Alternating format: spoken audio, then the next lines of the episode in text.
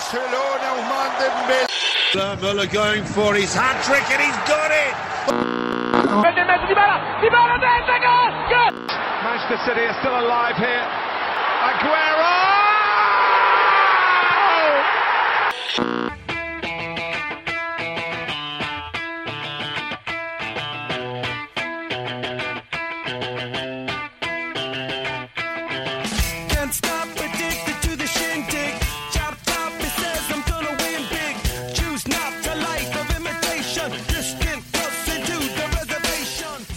سلام به همه رادیو آفسایدیا.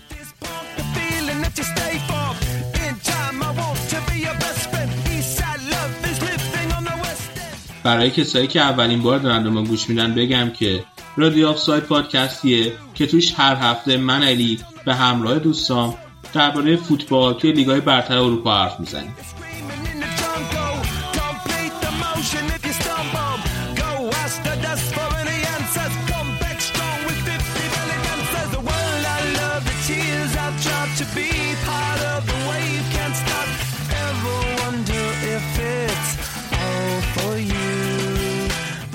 بدون معطلی بیشتر بریم و برنامه رو شروع کنیم.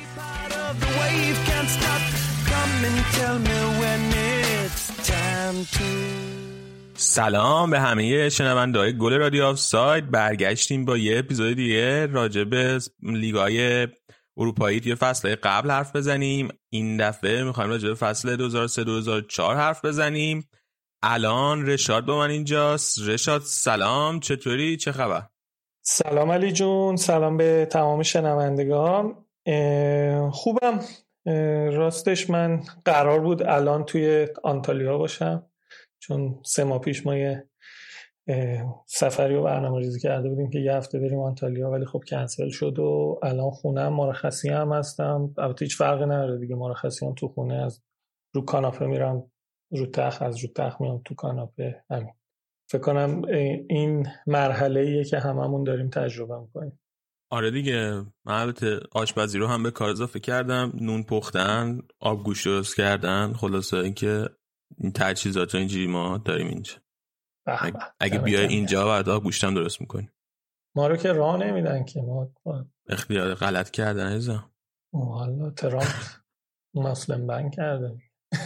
خیلی بیا بریم راجع به سری حرف بزنیم. چه خبر بوده سری ها سری آ خب تیم های ایتالیایی یه جورایی موفقیت اروپایی داشتن فصل قبل چون سه تا تیم از چهار تا تیم نهایی لیگ قهرمانان ایتالیایی بودن که آخرش هم یه تیم ایتالیایی که میلان بود و تو مرتضی تو قسمت قبل راجبش صحبت کردیم قهرمان اروپا شد.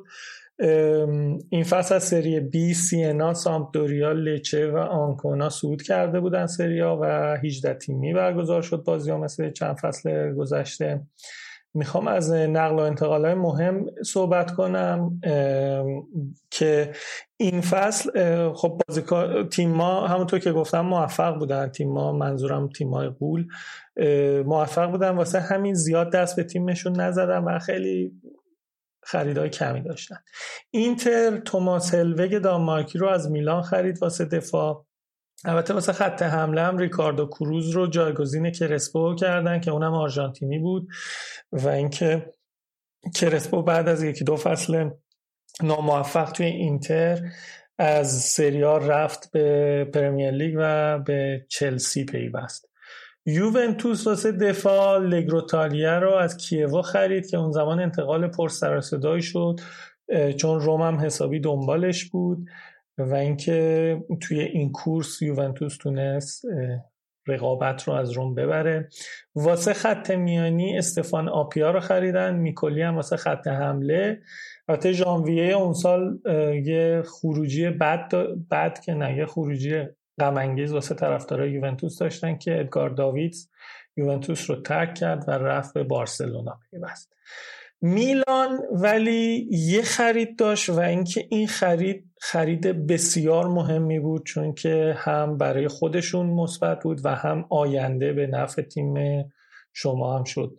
علی جون اونا کاکا رو از ساو پاولو خریدن که اومد توی تیمشون و دیگه می‌دونیم چه اتفاقایی سالهای بعد برای کاکا و تیم که توش عضو بود افتاد. آه خیلی به نفع ما نشده. من نمی‌دونم. ما فقط به نفع میلان شد یه پول گنده ای از رئال گرفت.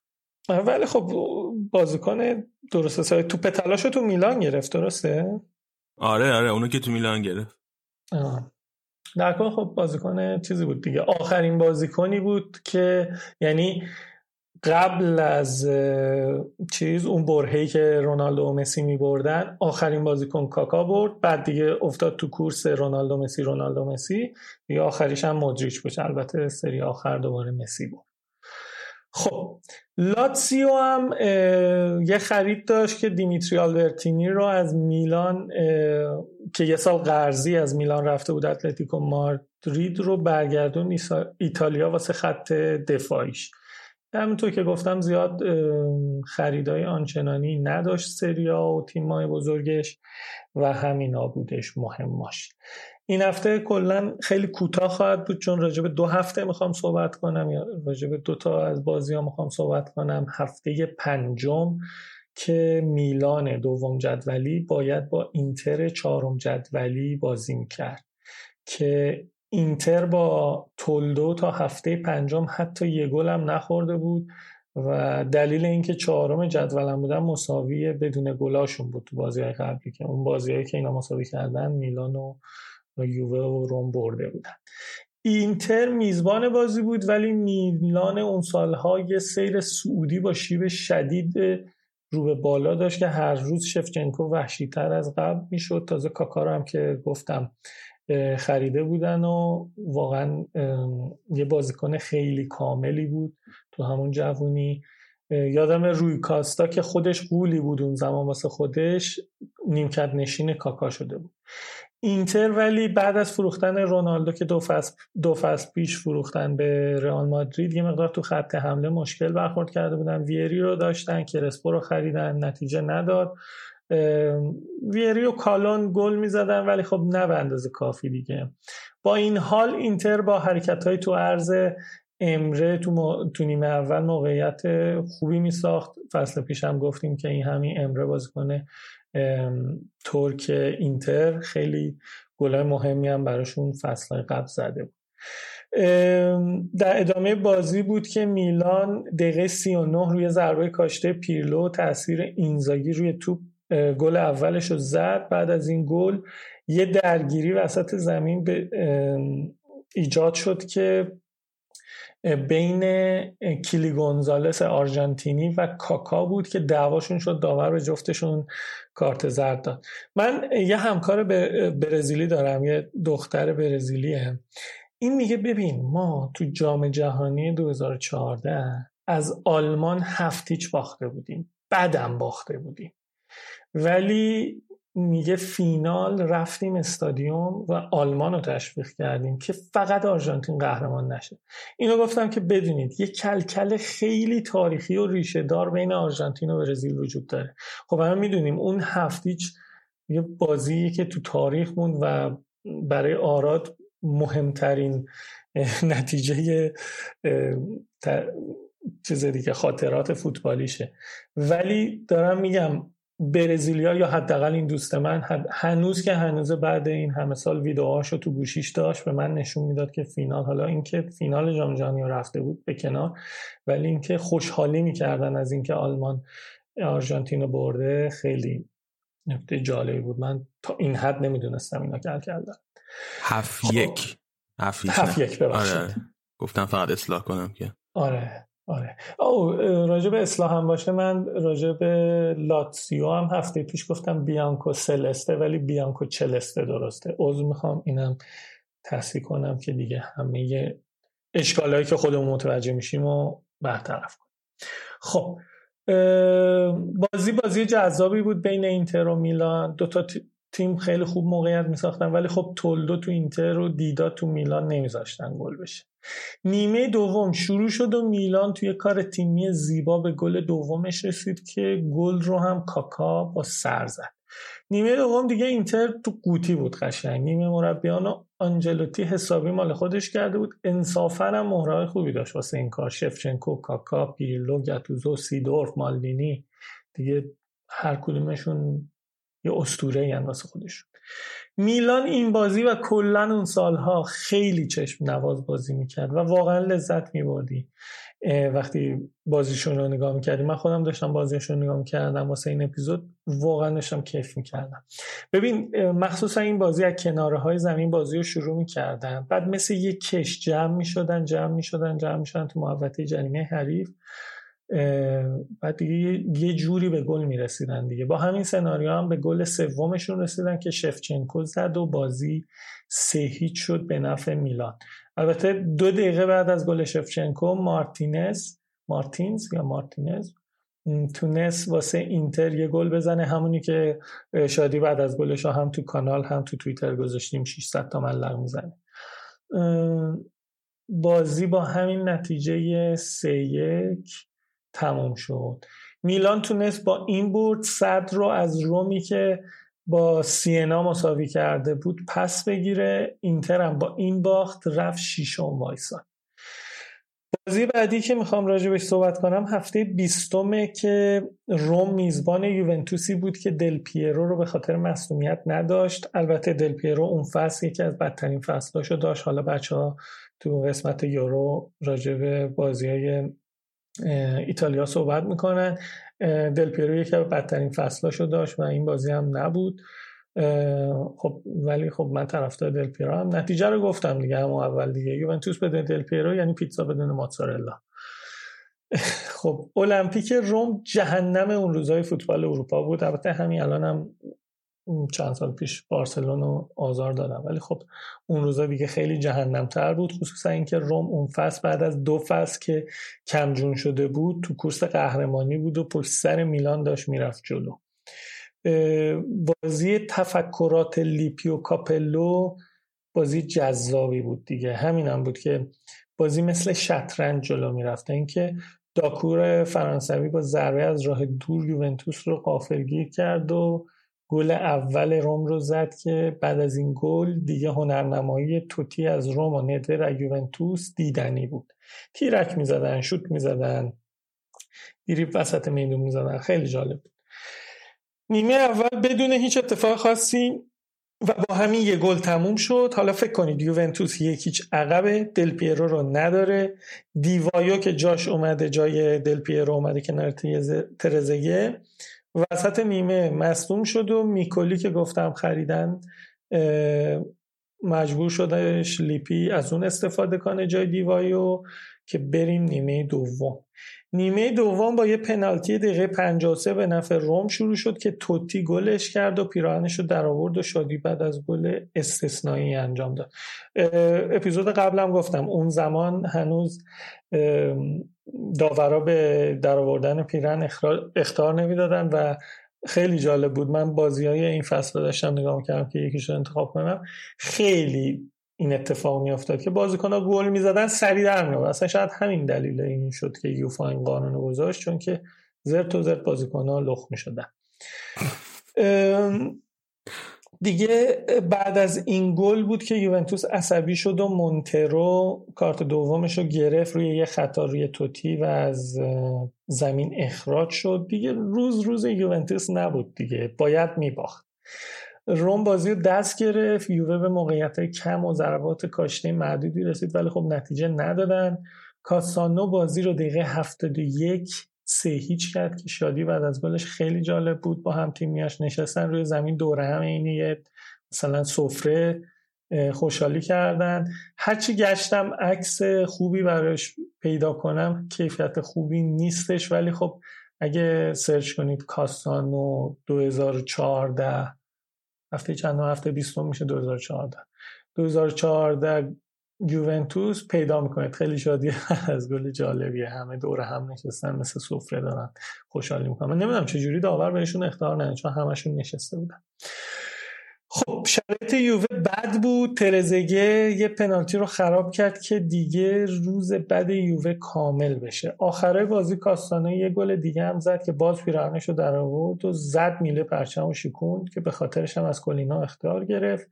تا یه روز خاص دیگه توی المپیک روم رقم بخوره. درسته روم نتونست با این بود صد رو پس بگیره چون فاصله زیاد بود با میلان ولی همین برد تضمینی بود برای دوم شدنشون.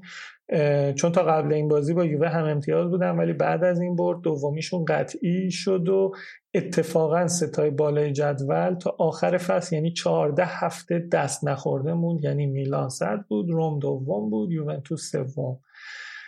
رومیا هفته 24 هم, هم اتفاقا میزبان اینتر بودن که جالبه. اون بازی رو هم چهار تا به اینتر زدن. البته یه دونه خوردن که انصاف رو رعایت کنن در قبال تیمای شمالی ایتالیا. اون فصل کلا میلان تیم بیرحمی بود و تونست اینتر و لاتزیو و روم رو رفت و برگشت بزنه. با یوونتوس هم تو بازی رفت مساوی کردن ولی بازی برگشت یوونتوس رو بردن. این یعنی یه تیم مقتدر که قهرمانیش واقعا حقش بود و لایقش. آخرم همونطور که گفتم میلان تونست 17 همین اسکودتوش رو ببره و واقعا هم لایقش بود چون تیم بی داشت. به نظر من همین الان هم اون تیم می‌تونه یکی از قدرترین تیم های اروپا محسوب شه با اون ستاره ها و مهره ها اون سال شفچنکو با 24 گل آقای گل لیگ شد و جیلاردینو با 23 گل و توتی با 20 گل دوم و سوم شدن همونطور که می‌بینید اسمی از دل پیرو و ترزگن نیست. خب یه دلیلش می‌تونه این باشه که یوونتوس با لیپی بعد از دو فصل که دوم شده بودن دو فصل لیپی اومد و اینا رو قهرمان کرد. و یه جورایی اشباه شده بودن دیگه. اون زمان اشباه شدن و یه مقدار زمانش کوتاهتر بود. مثل الان نیستش که یوونتوس 8 سال قهرمان شده و هنوز اشباه نشده و این سال داشت می‌رفت قهرمان شه که نشد. خب راجب کجا داشت می‌رفت که قهرمان شده داشت؟ الان همین الان بزن سریا 2019 2020 ببین کی قهرمانه. عجب که صدر جدوله. خب دیگه. صدر جدول دیگه. بازی وقتی برگزار نشه همینو در نظر می‌گیریم دیگه. درست درست. بفهم بفهم دیگه اپیزود قبل من هیچی راجع به یوونتوس نگفتم. گفتم الان طرفدارای یوونتوس دیگه واقعا وانتد نزنن برام خوبه. باید یه مقدار کلکل کنم دیگه. بله بله. خب کوپا ایتالیا هم لاتزیو تونست تو مجموعه رفت و برگشت یووه رو ببره و قهرمان بشه. جالبه بدونید که سیمون اینزاگی که الان مربی لاتزیو و همین چند ماه پیش اپیزودش هم راجبش صحبت کردیم تونست یوونتوس رو تو فینال کوپا ایتالیا ببره اون زمان تو لاتزیو بازیکن بود. البته نیمکت نشین بود ولی خب جالبه که هم به عنوان مربی هم به عنوان بازیکن جلوی یووه حداقل توی کوپا ایتالیا خاطرات خیلی خیلی خوبی داره. ولی خب سوپرکاپ رو به میلان سه هیچ باخت لاتزیو و سوپرکاپ رو میلان برد اون سال که یک سال رویایی رو بازیکنهای میلان تجربه کنه. این از بازی های اون هفته اون سال و اینکه اون سال فکر نکنم تیمای ایتالیایی برعکس سال قبلش توی اروپا هم کاری کرده باشن. حالا شما راجبش صحبت می‌کنید. ولی خب میشه گفت یکی از دوست داشتنی ترین میلان های تاریخ رو توی این بره ما داشتیم. جایی که همه خوبا بودن دیگه. همه خوبای تاریخ فوتبال. عضوی از تیم میلان بودن. حالا اگه گولیتوف هم باستنم فاکتور بگیریم ولی خیلی میلان قدرتمند و دوست داشتنی بود. این از این بخش سری آ. من فقط یه نکته بگم که این تنها قهرمانی لیگ آنجلوتی بود با میلان. این فصل. آره آنجلوتی آره. هر همونطور که خیلی توی چیز توی اروپا و توی لیگای بین کشوری قویه تو لیگ خیلی ضعیفه. راجبش صحبت کردیم. تو یوونتوس هم قبل اینکه تو میلان باشه. تو یوونتوس بود همیشه دوم می‌شد دیگه. اون دو فصلی که یوونتوس دوم شد با آنجلوتی بودش. خیلی خب دست درد نکنه شد ممنون. بریم یه استراحتی بکنیم. برمیگردیم به زودی با قسمت بعدی برنامه.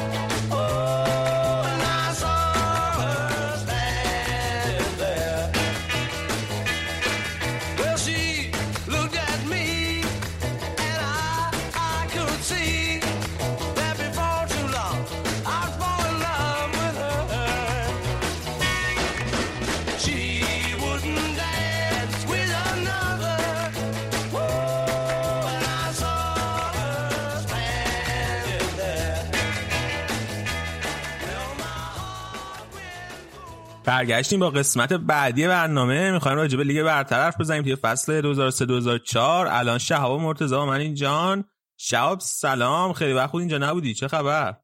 سلام علی. خوبی؟ چطوری؟ سلام به همه شنونده های عزیزمون که توی دوران قرنطینه دارن با این سری خاطره بازی های رادیو آف ساید جلو میان گوش میدن بهمون.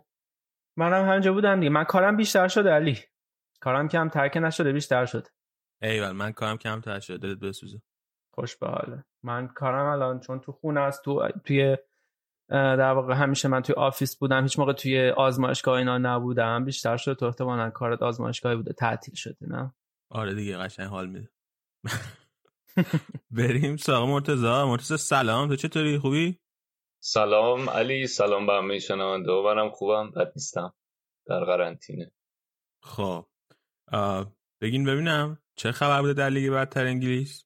آقا اولا قبل از اینکه من شروع کنم لیگو خب من بگم چون چون اپیزود اپیزود خاطر بازی ها آدم فرصت طلبی و من خیلی موسیقی دوست دارم و شاید مثل مرتضا که الان هیچ موقع دیگه فرصت بهش دست نده که راجع به آرسنال اینقدر صحبت بکنه منم فرصت بهم دست نده راجع به بیتلز بتونم صحبت بکنم. بذار یه چیزی رو بگم. اولا که توی این سری ما داریم سعی می‌کنیم که موسیقی های همون سالو که گرمی بردن یا خیلی هیت بودن خاطر برانگیز بودن در واقع بذاریم.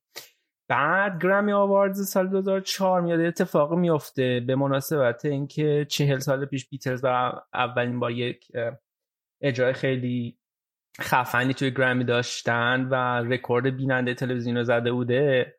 میان استینگ و چند تا خواننده دیگه میان یکی از آهنگای بیتلز رو کاور می‌کنن و اینو می‌ذاریم احتمالا توی وبسایتمون توی تلگراممون و یکی از track های این اپیزود خواهد. ولی عرضم به حضورتون که راجع به خاطره بازی ببین علی هر کسی یه موقعی متوجه میشه که چقدر فوتبال دوست داره. خب من برام این اتفاق احتمالا تو همین فصل افتاده. خیلی مرزش دقیق خاطرم نیست ولی قطعا فصل 2003 2004 نقش خیلی بزرگی داشت. من فکر کنم فیفا 2002 بود که منو کلا با فوتبال باشگاهی خیلی آشنا کرد. تو تمام تیم‌های باشگاهی از بایرن مونیخ خب یوونتوس آرسنال لیورپول خیلی بیشتر خوشم میمد از منچستر متنفر بودم. رئال بارسا هم کلا برام مهم نبود. با احترام به تو. اسامی باز کنه این تیم موقع حفظ بودم بعد یادمه که تلویزیون بیشتر لیگا پخش می‌کرد. نمی‌دونم چطور بود. فصل 2003 2004 یه اتفاق افتاد توی فوت که فوتبال انگلیس رو بیشتر پخش می‌کردن. نمی‌دونم فکر کنم حق پخشش خریده بودن یا یه همچین چیزی. ولی به هر حال این باعث شد که من استادیوم ما رو بر اولین بار تو تلویزیون کوچیک 21 اینچی که من و بابام رو هر روز عصرهای شنبه و یه شنبه محصور خودش می‌کرد بیشتر ببینم بهتر بشنم بعد یه چیز دیگه هم بگم. خیلی خاطر بازی رفتم. 11 سالگی. ببین من می‌دونی که جسه خیلی کوچیکی دارم خب؟ بعد موهامم پر پشت بود. بعد اغلب به خاطر مدرسه نمی‌دونم چه گیری بود که ما باید موهامون رو کوتاه می‌کردیم. بعدم که کچل شدم مو ندارم خب؟ بعد اون موقع دوست داشتم مدل بزنم. یادم دیوید بیکام موهاش خیلی خوب بود. ولی خب من منچستر بدم میمد. ولی با این حال موهام که بلند سعی کردم مثل اون درست کنم. ولی خب اغلب من کوتاه. یه پلن یوونتوس داشتم تو کوچه میدویدم فوتبال بازی می‌کردم و ادای پاول نت بده در میبردم. ولی از اونجا که موی بلند دوامی نداشت باید یه مدلی برای موی کوتاه پیدا می‌کرد آقا تو اندازه پاول ندوید مو داشتی؟ آره. عکسامو بالا نشون میدم. بعد جستم هم که گفتم کوچیک بود اصلا به بکام و ندوید اینا نمی‌خورد. تو بین این فوتبالیست از مایکل اون خیلی خوشم میمد بعدم استیون جراردو بهش اضافه شد. مدل موشون هم برای مدل موی کوتاه پسندیدم. بعد مدل نداشتن دیگه همیشون همین دیگه کوتاه می‌کردن یه تن تن می‌زدن. همین مدل موی ساده. بعد یه حس همزاد پنداری خیلی زیاده داشتم باشون چون جستم هم کوچیک بود. از اون بعد تو کوچه که بازی می‌کردم سعی می‌کردم بیشتر پاس جراردی بدم جلو دروازم. نگاه نکنم به چارچوب مثلا به صورت قریزی توپو بزنم تو در خونه همسایه که حتی حکم دروازمون رو داشت. اینجوری بود که علاقه من به لیورپول بیشتر و بیشتر شد. بعد حس خیلی خوبی هم نسبت به ورزشگاهشون و اینا داشتم. ولی تو اون فصل هیچ وقت من ورزشگاه هایبری اون اسکور برد عجیب و بزرگش که همیشه فقط اسم بازیکن رو نشون می‌داد و گلایی که زده بودن و کارتا رو و اون ساعت معروف ورزشگاه هایبری یادم نمیاد. خیلی حیفم اومد که اون ورزشگاه رو از بین بردن. جادویی که پیرس برکم آنری توی میدون فوتبال می‌کردن خیلی فوق العاده تر از اون بود که طرفداری از یه تیم دیگه باعثش از اون لذت نبرم فصلم که فصل آرسن ونگر بود و منم فقط نظارگر بازیایی بودم که تا حالا تو عمرم ندیده بودم دیگه. 11 سالم بود بچه بچه بودم. ولی زیبایی رو توی مستطیل سبز اون 22 نفری که دنبال اون کره و سفید میدویدن و تمام چیزای عجیب و نو پرزرق و برق دیگه این صنعت پیدا کرد. خلاصه که این فصل برای من خیلی خاطر انگیز و جذاب بود علی. من فقط الان نه نتیجه گرفتم که مرتضی دیگه فکر نکنم هیچ جوره روش بشه که بگه من از لیورپول بدم میاد و اینا. یه جوری نمک کردی که. دیگه. آره. اون موقع خوب بودن ولی مربیشون. آقا اینطوری که گفتیم من الان خیلی سخت شد دیگه. من الان هر چی بگم باید خیلی بیشتر انرژی بذارم. خب قطعا برای منم اون فصلی که از طلایی ترین فصل های فوتبال به خاطر اینکه آرسنال توی لیگ برتر انگلیس خدایی کرد و اون ترکیب طلاییشون کاملا دور هم جمع شده بودن. همینطور که حالا اپیزودهای قبلی می‌گفتیم خریدای جدید کم کم اضافه شده. من سعی کردم هر اپیزود بگم که کیا اومدن که برسیم به این نقطه. دیگه توره و کمپل و لورن و گیلبرت سیلوا اینا همه جا افتاده بودن کامل توی تیم. و بعد از ناکامی که فصل قبل داشتن تا یه جایی خیلی خوب پا به پای منچستر یونایتد رفتن جلو ولی آخر فصل وا دادن آماده بودن که دوباره بیان این فصل رو بتونن قهرمان لیگ بشن. و از نظر نقل و انتقالات هم تو آرسنال شاید تنها بازیکن مهمی که اومده بود لمن بود به خاطر اینکه دیوید سیمن از آرسنال رفت به سیتی و ینس لمن رو از دورتموند خریدن. که حالا یه فرصتی بود برایش توی آرسنال که بتونه خودش رو بیشتر به فوتبال آلمان نشون بده تو دورانی که الیور کان همیشه حرف اولو می‌زد توی فوتبال آلمان. و حالا شاید یه بازیکن مهم دیگه هم که اون موقع شاید خیلی مهم نبود فابرگاس بود که تو 16 سالگی با آرسنال اومد. و اون فصل کم و بیش بهش بازی می‌رسید ولی بعد از اون خیلی دوران درخشان. یه نکته جالبی که داره حالا این فصل می‌دونیم که در نهایت با رکورد بدون باخت آرسنال تموم میشه. ولی دو فصل قبلش که آرسنال دابل می‌کنه بعد از اون آرسن ونگر یه مسابقه می‌کنه و میگه که این تیم من توانایی اینو داره که بتونه یه فصل رو بدون باخت بره جلو و قهرمان بشه. بعد این فصل که می‌خواد شروع بشه قبل از شروع فصل یه جلسه تیمی می‌ذاره که با بازیکن‌ها صحبت کنه که حالا از نظر روحی آماده باشن باشون صحبت می‌کنه ازشون پرسه که به نظرتون چی شد که فصل قبل ما نتونستیم نتیجه دلخواه بگیریم یهو آخر فصل وادادیم و بازیکنها تلویحا میگن که آره حسشون بر اینه که به خاطر اون مصاحبه‌ای که ونگر کرده فشار روشون زیاد بوده و همین باعث شده که نتونن قهرمان بشن که اینم خیلی نکته جالبیه. و ونگر میگه که در جوابشون میگه که آره اگر که من مصاحبه کردم به خاطر این بوده که به نظرم می اومده که شما بتونید این توانایی داشته باشین. اینو گفتم که بگم که شاید خیلی هم بازیکنان توی این مایندست و توی این ذهنیت نبودن که برن برای اینکه بتونن یه فصل بدون برد قهرمان بشن. ولی اتفاقی که افتاد در نه خب.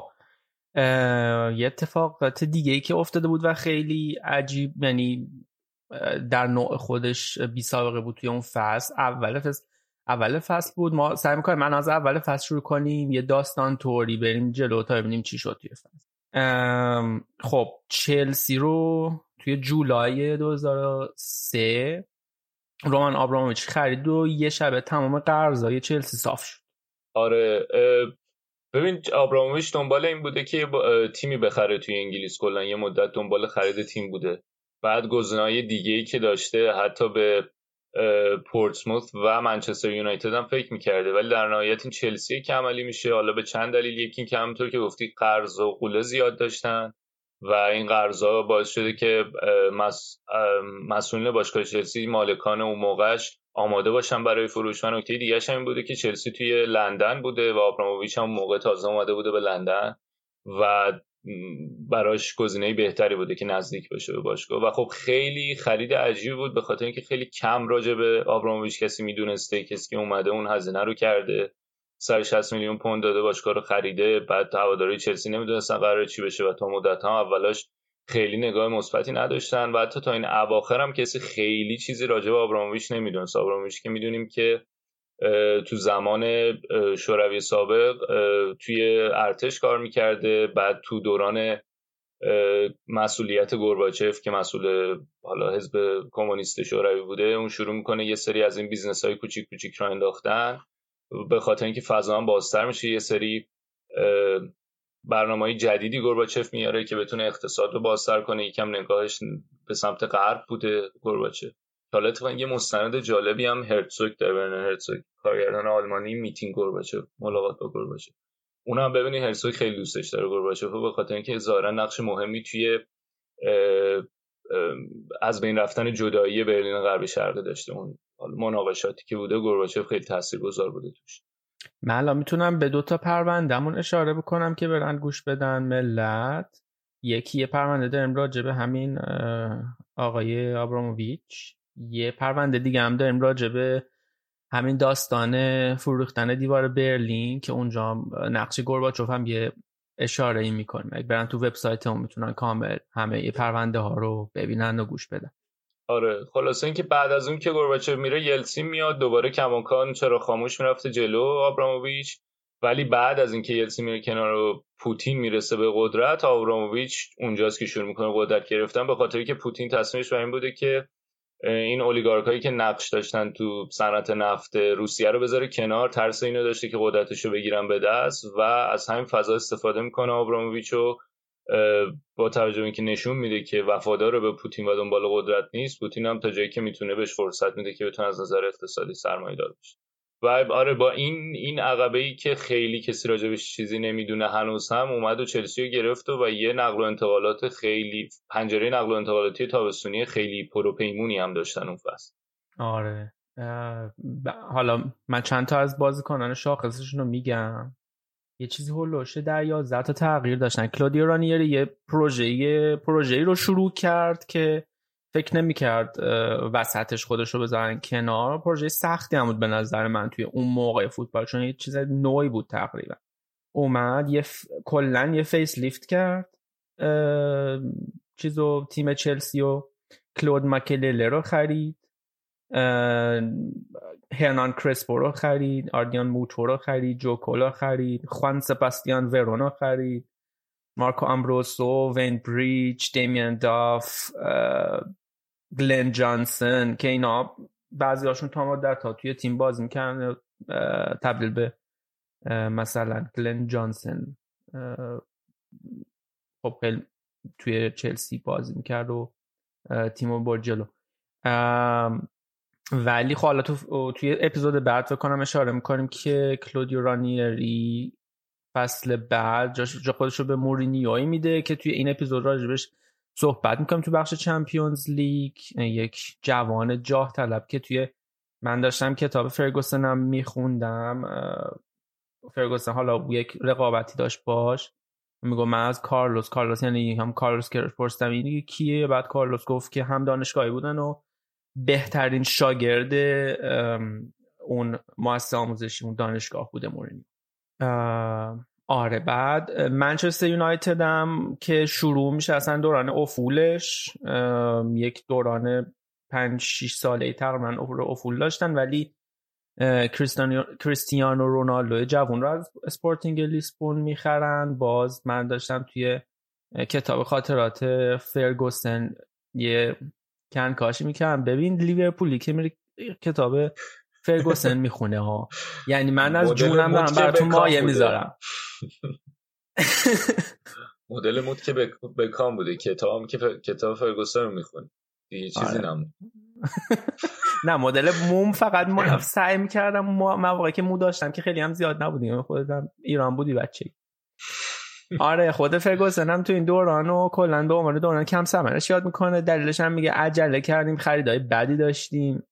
و غیر از کریستیانو رونالدو که ازش به عنوان یکی از بهترین بازیکنایی که داشته یاد می‌کنه. در واقع میگه کریستیانو رونالدو باعث ترین بازیکنیه که داشته. کنار اسکولز و گیگز.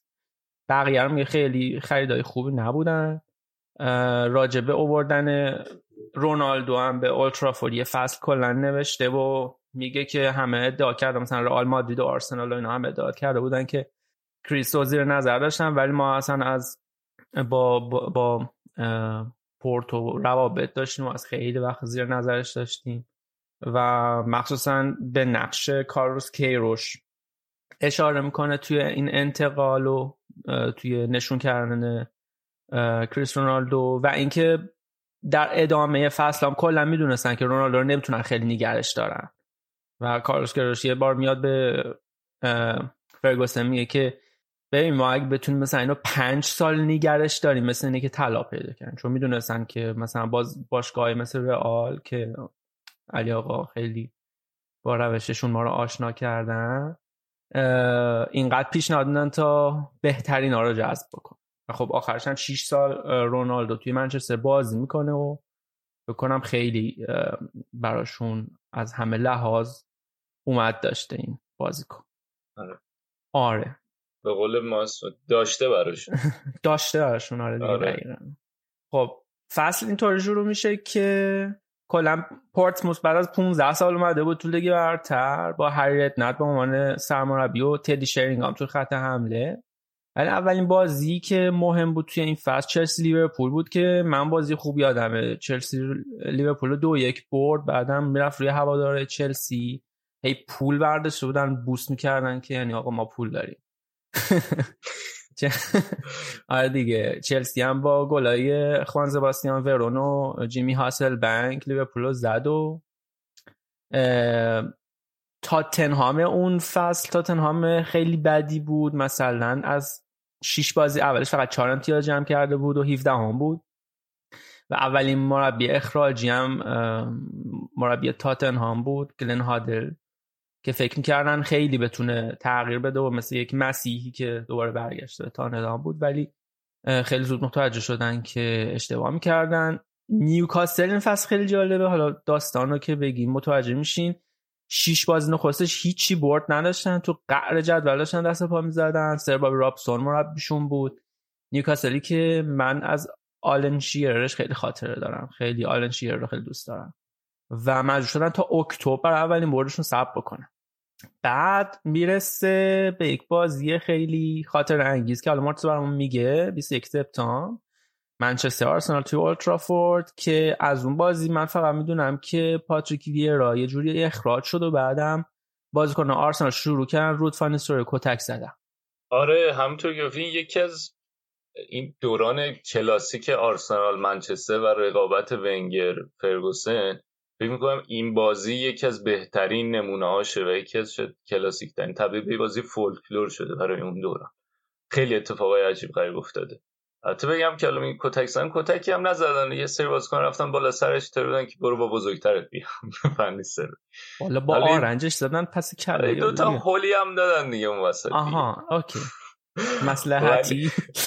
آره دیگه دو تا هول ردیف بوده اون موقع تون شد ولی کلا اینجوری شد که عزیزم چه موقعی توی کدوم شرایط؟ ببخش در فصل 2003-2004 و تنش هایی که بین آرسنال و منچستر یونایتد آرنج اینا اوکی بوده اون موقع. آرنج نزدن که دو تا هول دادن. این بچه لیورپولی گنده می‌کنم چیه دو تا هول ساده بود. در حد آرنجای راموس نبود. اگه منظورت اونه نه. اونو ما هیچ وقت نداشتیم در طول لیگ برتر. درست اون مخصوص خودتون اگه ناراحت شدی که چرا جای دیگه آرنج می‌زنم و من طرفدارشون نیستم اصلا نگران نباش خودتی و سرجیو. اوکی اوکی. خب ادامه ببین اون بازی اینطوری شد که فقط اون پنالتیه نبود. قبل پنالتی نیستلروی توی نبرد هوایی رو ویرا خراب میشه. بعدش ویرام که خب کلا می‌دونیم عصبی بود اون وسط زمین. من هیچ وقت یادم نمیره. یه بار تو یه گزارشش فرسپور یه جایی یکی ویرا رو زد. بعد مثلا ویرا دو دقیقه بعدش خطا کرد و فرسپور تو که اوه اوه اوه اینو زدن الان میره که جبران کنه. خیلی بیاساب بود و خشن بود کلا. بعد سر اون خراب شدن و خطاه ویرا هم بیاساب میشه. یه لگد میندازه ولی لگده اصلا نمی‌خوره به نیسترو بعد نیسترو جا خالی میده ولی بعدش شروع می‌کنه نه من قریبا باز در آوردن. داورم دیدش به خاطر اینکه کاملا پشت نیستروی بود بسته بود. ندید که ویرا لگرش نگیره فکر کرد که خورده برخورد بوده برام ویرا رو اخراج می‌کنه. آرسنالی هم خیلی شاکی میشن. ونگر هم کنار زمین شروع می‌کنه خیلی سر کردن. یعنی تیم کلا متشنج میشه. مربی هم بهش اضافه می‌کنه این ماجرا و چون به همین دلیل هم نیستروی مقصر اون اخراج بیرا می‌دونستم بعد چند دقیقه بعدش یه پنالتی میشه رو فورلان. نیستروی میره پشت توپ. از اینجا به بعد که خیلی اتفاق جالب بشه من این بازی رو یک دو بار دیگه حداقل یکی دو بار که خیلی بیشتر خیلی دیدم. میره پنالتی به خصوص این تیکش خیلی تیکه جالبیه. میره پشت توپ بعد از اون طرف هم که دروازه‌بان آرسنال لمن بوده تقابل آلمان هلند که البته آرادم خیلی به این تقابل علاقه خاصی نداره. اگه که می‌خواین بیشتر بدونید در مورد نظرات آراد در مورد هلند برین حتما این ویدیوی درفت ما رو ببینید تو کانال یوتیوب که در جریان باشید آراد چه حسی داره نسبت به این هلندی؟ خلاصه نیسترای توپو می‌زنه توپ می‌خوره به تیر و برمیگرده پنالتی رو خراب می‌کنه. بعد از اون آرسنالیا شروع می‌کنن خراب شدن رو سرش. به خصوص مارتین, کی... مارتین کیون که اون صحنه معروف رو داره که دستشو باز می‌کنه سینه سپر می‌کنه میره سینه به سینه نیستروی میشه. خیلی معروفه. بعدم این که سوت پایان بازی هم که می‌خوره دوباره یه دور دیگه همه میریزن بالا سرش. کیون و لورن به خصوص. اینا میرن بالا اینطوری که دیگه از این کارا نکن. و واقعا که از آها گفتن بهش دیگه از این کار نکن. آره گفتن که دیگه از این کار نکن یا اگه می‌کنی با روی کیم بیا دفعه بعد. نگفتن بی ادب؟ نه نه. فقط اینطوری بودن که دیگه تکرار نشه. ولی کلا اون اون موقع خیلی رقابت شدید بوده بین این بازی خیلی بازی کلاسیکی به چند دلیل به خاطر اینکه اولا در کل اون زمان رقابت بین آرسنال و منچستر خیلی شدید بوده. همونطوری که گفتیم فصل قبل خیلی رقابت برای قهرمانی نزدیک بوده. منچستر قهرمان شده. فصل قبلترش آرسنال قهرمان شده. خیلی به هم دیگه نزدیک بودن. بعد از اون طرف آرسنال هم توی این بازی به خصوص خیلی تحت فشار بوده. به خاطر اینکه پنج بازی اول لیگشون چهار تا برد می‌گیرن یه مساوی. بعد وسط هفته اون بازی میرن جلوی اینتر بازی می‌کنن. تو خونه سه هیچ تو توی چمپیونز لیگ به اینتر میبازن. خیلی نتیجه شوکاوری بوده بعد از اون نتایج خوبی که اول فصل گرفتن. یه نکته دیگه هم که داشته اینه که سول کمپل هم تو ترکیب اصلی نبوده به خاطر اینکه پدرش فوت کرده بوده نرسیده بوده اون بازی بعد از اون طرف هم که دعوای ویرا رویکین هم اونجا دیگه کاملا شکل گرفته بوده و اینا با هم دیگه بودن در حدی که بعد اون بازی هم میرن و توی تونل حسابی از خجالت هم دیگه در میون خلاصه خیلی حساسیت ها زیاد بوده. تازه این دعوایی به خصوص هم دعوای معروفشون نیست. و همه مواد لازم داشته که این بازی بازی جنجالی بشه. یه نکته دیگه هم داره اینه که من چقدر بدم میاد از این آقای فنیست روی. هم به خاطر واقعا یکی از منفورترین بازیکناست برای من. حالا نه فقط به خاطر اتفاقای این بازیش و ماجرایی که پیش اومده اون جا خالی که داد و کاری کرد بلکه حالا فصل بعد هم در موردش صحبت می‌کنیم. یه کار دیگه هم می‌کنه که من واقعا خیلی از نیست روی بدم میاد. منم با هم دلم.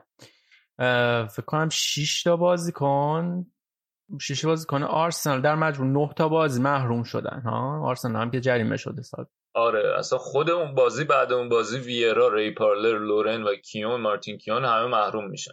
بعد انقدرم اتفاقای این بازی تیتر روزنامه ها میشه و صدا سر و صدا می‌کنه تو تلویزیون هی راجع حرف می‌زنن که حتی به مجلس نمایندگان انگلیس هم می‌کشه که در مورد حرف می‌زنن که آقا این چه وضع ورزش و لیگ برتر رو جمعش کنه حواستون بهشون باشه و از نظر چی میگن تاثیرات منفی می‌تونه بذاره روی جامعه.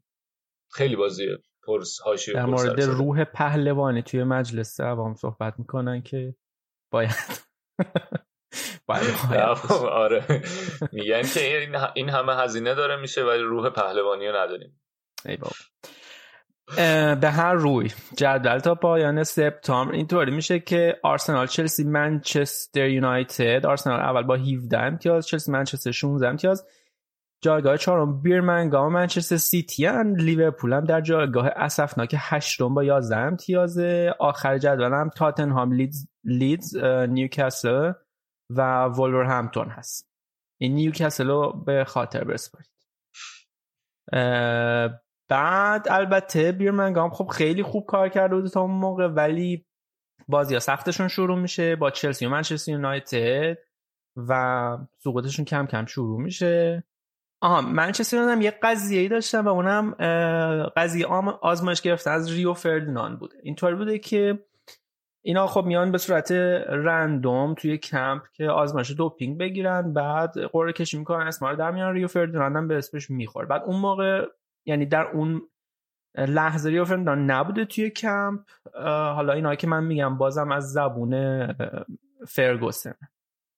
بعد خب اون مسئول آزمایش یعنی میفرستن دنبال ریو فرناند ریو میاد ولی مسئول آزمایش رفته بوده نبوده. حالا که فرداش ریو میاد و آزمایشش رو میده. ولی اتحادیه قبول نمی‌کنه میگه که اینا کم کاری کردن بی مسئولیت بازی در واقع در آوردن و خلاصه این قضیه صدا دار میشه و می‌کشه به کمیته انضباطی در واقع و آخرش به همین دلیل از ژانویه تا سپتامبر سال بعد از بازی کردن محرومش می‌کنن که حتی بازی های یورو هم از دست میره خب فرگوسن خیلی سر این قضیه عصبانی میشه. آره هشت ماه محرومیت براش می‌ذارن خب خیلی ستون دفاعی تیمشون هم بوده دیگه. آره درسته. یه بازی خیلی خوشگل و زیبایی که توی این فصل رقم خورد. وولفز و لستر سیتی بوده. لستر تو نیمه اول سه هیچ تو خونه وولفز جلو بوده. بعد در که فقط توی سی و پنج دقیقه این سه هیچو جلو میافتن. ولی وولفز در نهایت نیمه دوم میان نتیجه رو کلا برمیگردن و دقیقه 86 هم گل چهارم می‌زنه و باز رو می‌بره و یک کامبک فوق العاده رو رقم می‌زنه. می‌رسیم به اواسط فصل که لوئیس ساها توی فولان داشت خیلی عالی بازی می‌کرد. لوئیس ساها از اون بازیکنایی بوده که چشم رو گرفته بوده. 13 تا گل تا اونجای مسابقات زده بود و تاثیر خیلی زیادی توی تیمش داشت. یه بازی هم جلو منچستر یونایتد می‌کنن که سه یک می‌برن و قطعا یه بازی خاطر انگیز برای طرفداران فولان بوده چون توی اولترافورد بازی رو در نهایت شایستگی می‌برن. در نهایت هم همه اینا منجر میشه که بره منچستر دیگه. دقیقا. ولی خب اونجا مصدومیت اینا باعث میشه که خیلی نتونه بدرخش. یه بازی دیگه از آرسنال مرتضی آرسنال چلسی. آره اونجا آره یه گل خیلی قشنگی کرسپو می‌زنه ولی در نهایت آرسنال بازی رو در میاره. روی اشتباه کودیچینی در بازوان چلسی که یه سوتی خیلی بدی میده. آنری هم خوب بازی کنی که اگه جلوش همچین سوتی های بدی سریع از موقعیت استفاده می‌کنه تبدیل به گلش می‌کنه. و یه نکته ای که اون تیم آرسنال داره اینه که مثلا بازی اینطوری هم اگر که خوب بازی نمی‌کردن بازم نتیجه رو می‌تونستن بگیرن تو لیگ. اینش خیلی مهم بوده. حالا به خصوص تو این بازی شاید تا اواخر مارچ آرسنال خیلی روند خوبی که داشته یه دلیل اصلیش همین بوده که مثل چیزی که برای همه تیم بزرگ می مثل مثلا برای لیورپول این فصل که حتی اگه بازی خوبم نمی‌کردن در نهایت نتیجه رو می‌گرفت. آقا لیورپول این فصل گفتی. داغ دل تازه شد. آره بزنین ما جاممون رو ببریم. نامردا چرا این کار می‌کنیم؟ نه که برگزارش می‌کنیم. بله در ادامه فصل ولی بعد چلسی منچستر یونایتد یه بازی می‌کنن که یکی چلسی روی پنالتی جو کل می‌بره و خب اون پنالتی که از همون موقع لمپارت خیلی مطمئن می‌زد و این بازی چلسی رو می‌بره صد جدول. با یک امتیاز بیشتر از آرسنال 34 امتیاز یا اواسط نوامبر هم که خب لیورپول کم کم خودش رو کشونده بوده بالا. حالا فقط فولام و چارتون اتلتیک بین اونا رقیب بین اونا و رقیب همیشگیشون منچستر یونایتد بود. یعنی ف... یعنی جدول اون فصل تا آخر نوامبر اینطور میشه که چلسی آرسنال منچستر یونایتد فولام چارتون اتلتیک که پالو دی کاریور داره توش که خیلی هم اون فصل خوب بازی می‌کنه. اصلا هوا داره چارتون نیده بودن همین چیزی. باز ارجاعتون میدم به یکی دیگه از پرونده های هفته ای که داریم راجع به همین بازیکن افسانه که برین گوش بدین. سینا تهیهش کرده خیلی خوبه. و ششم لیورپول میشه و نیوکاسل میاد هفتم. یعنی از انتهای جدول الان نیوکاسل خودش رو کشونده هفتم. که از رتبه دقیقا 19 هم میاد به رتبه هفتم این اخ... این همه صعود میکن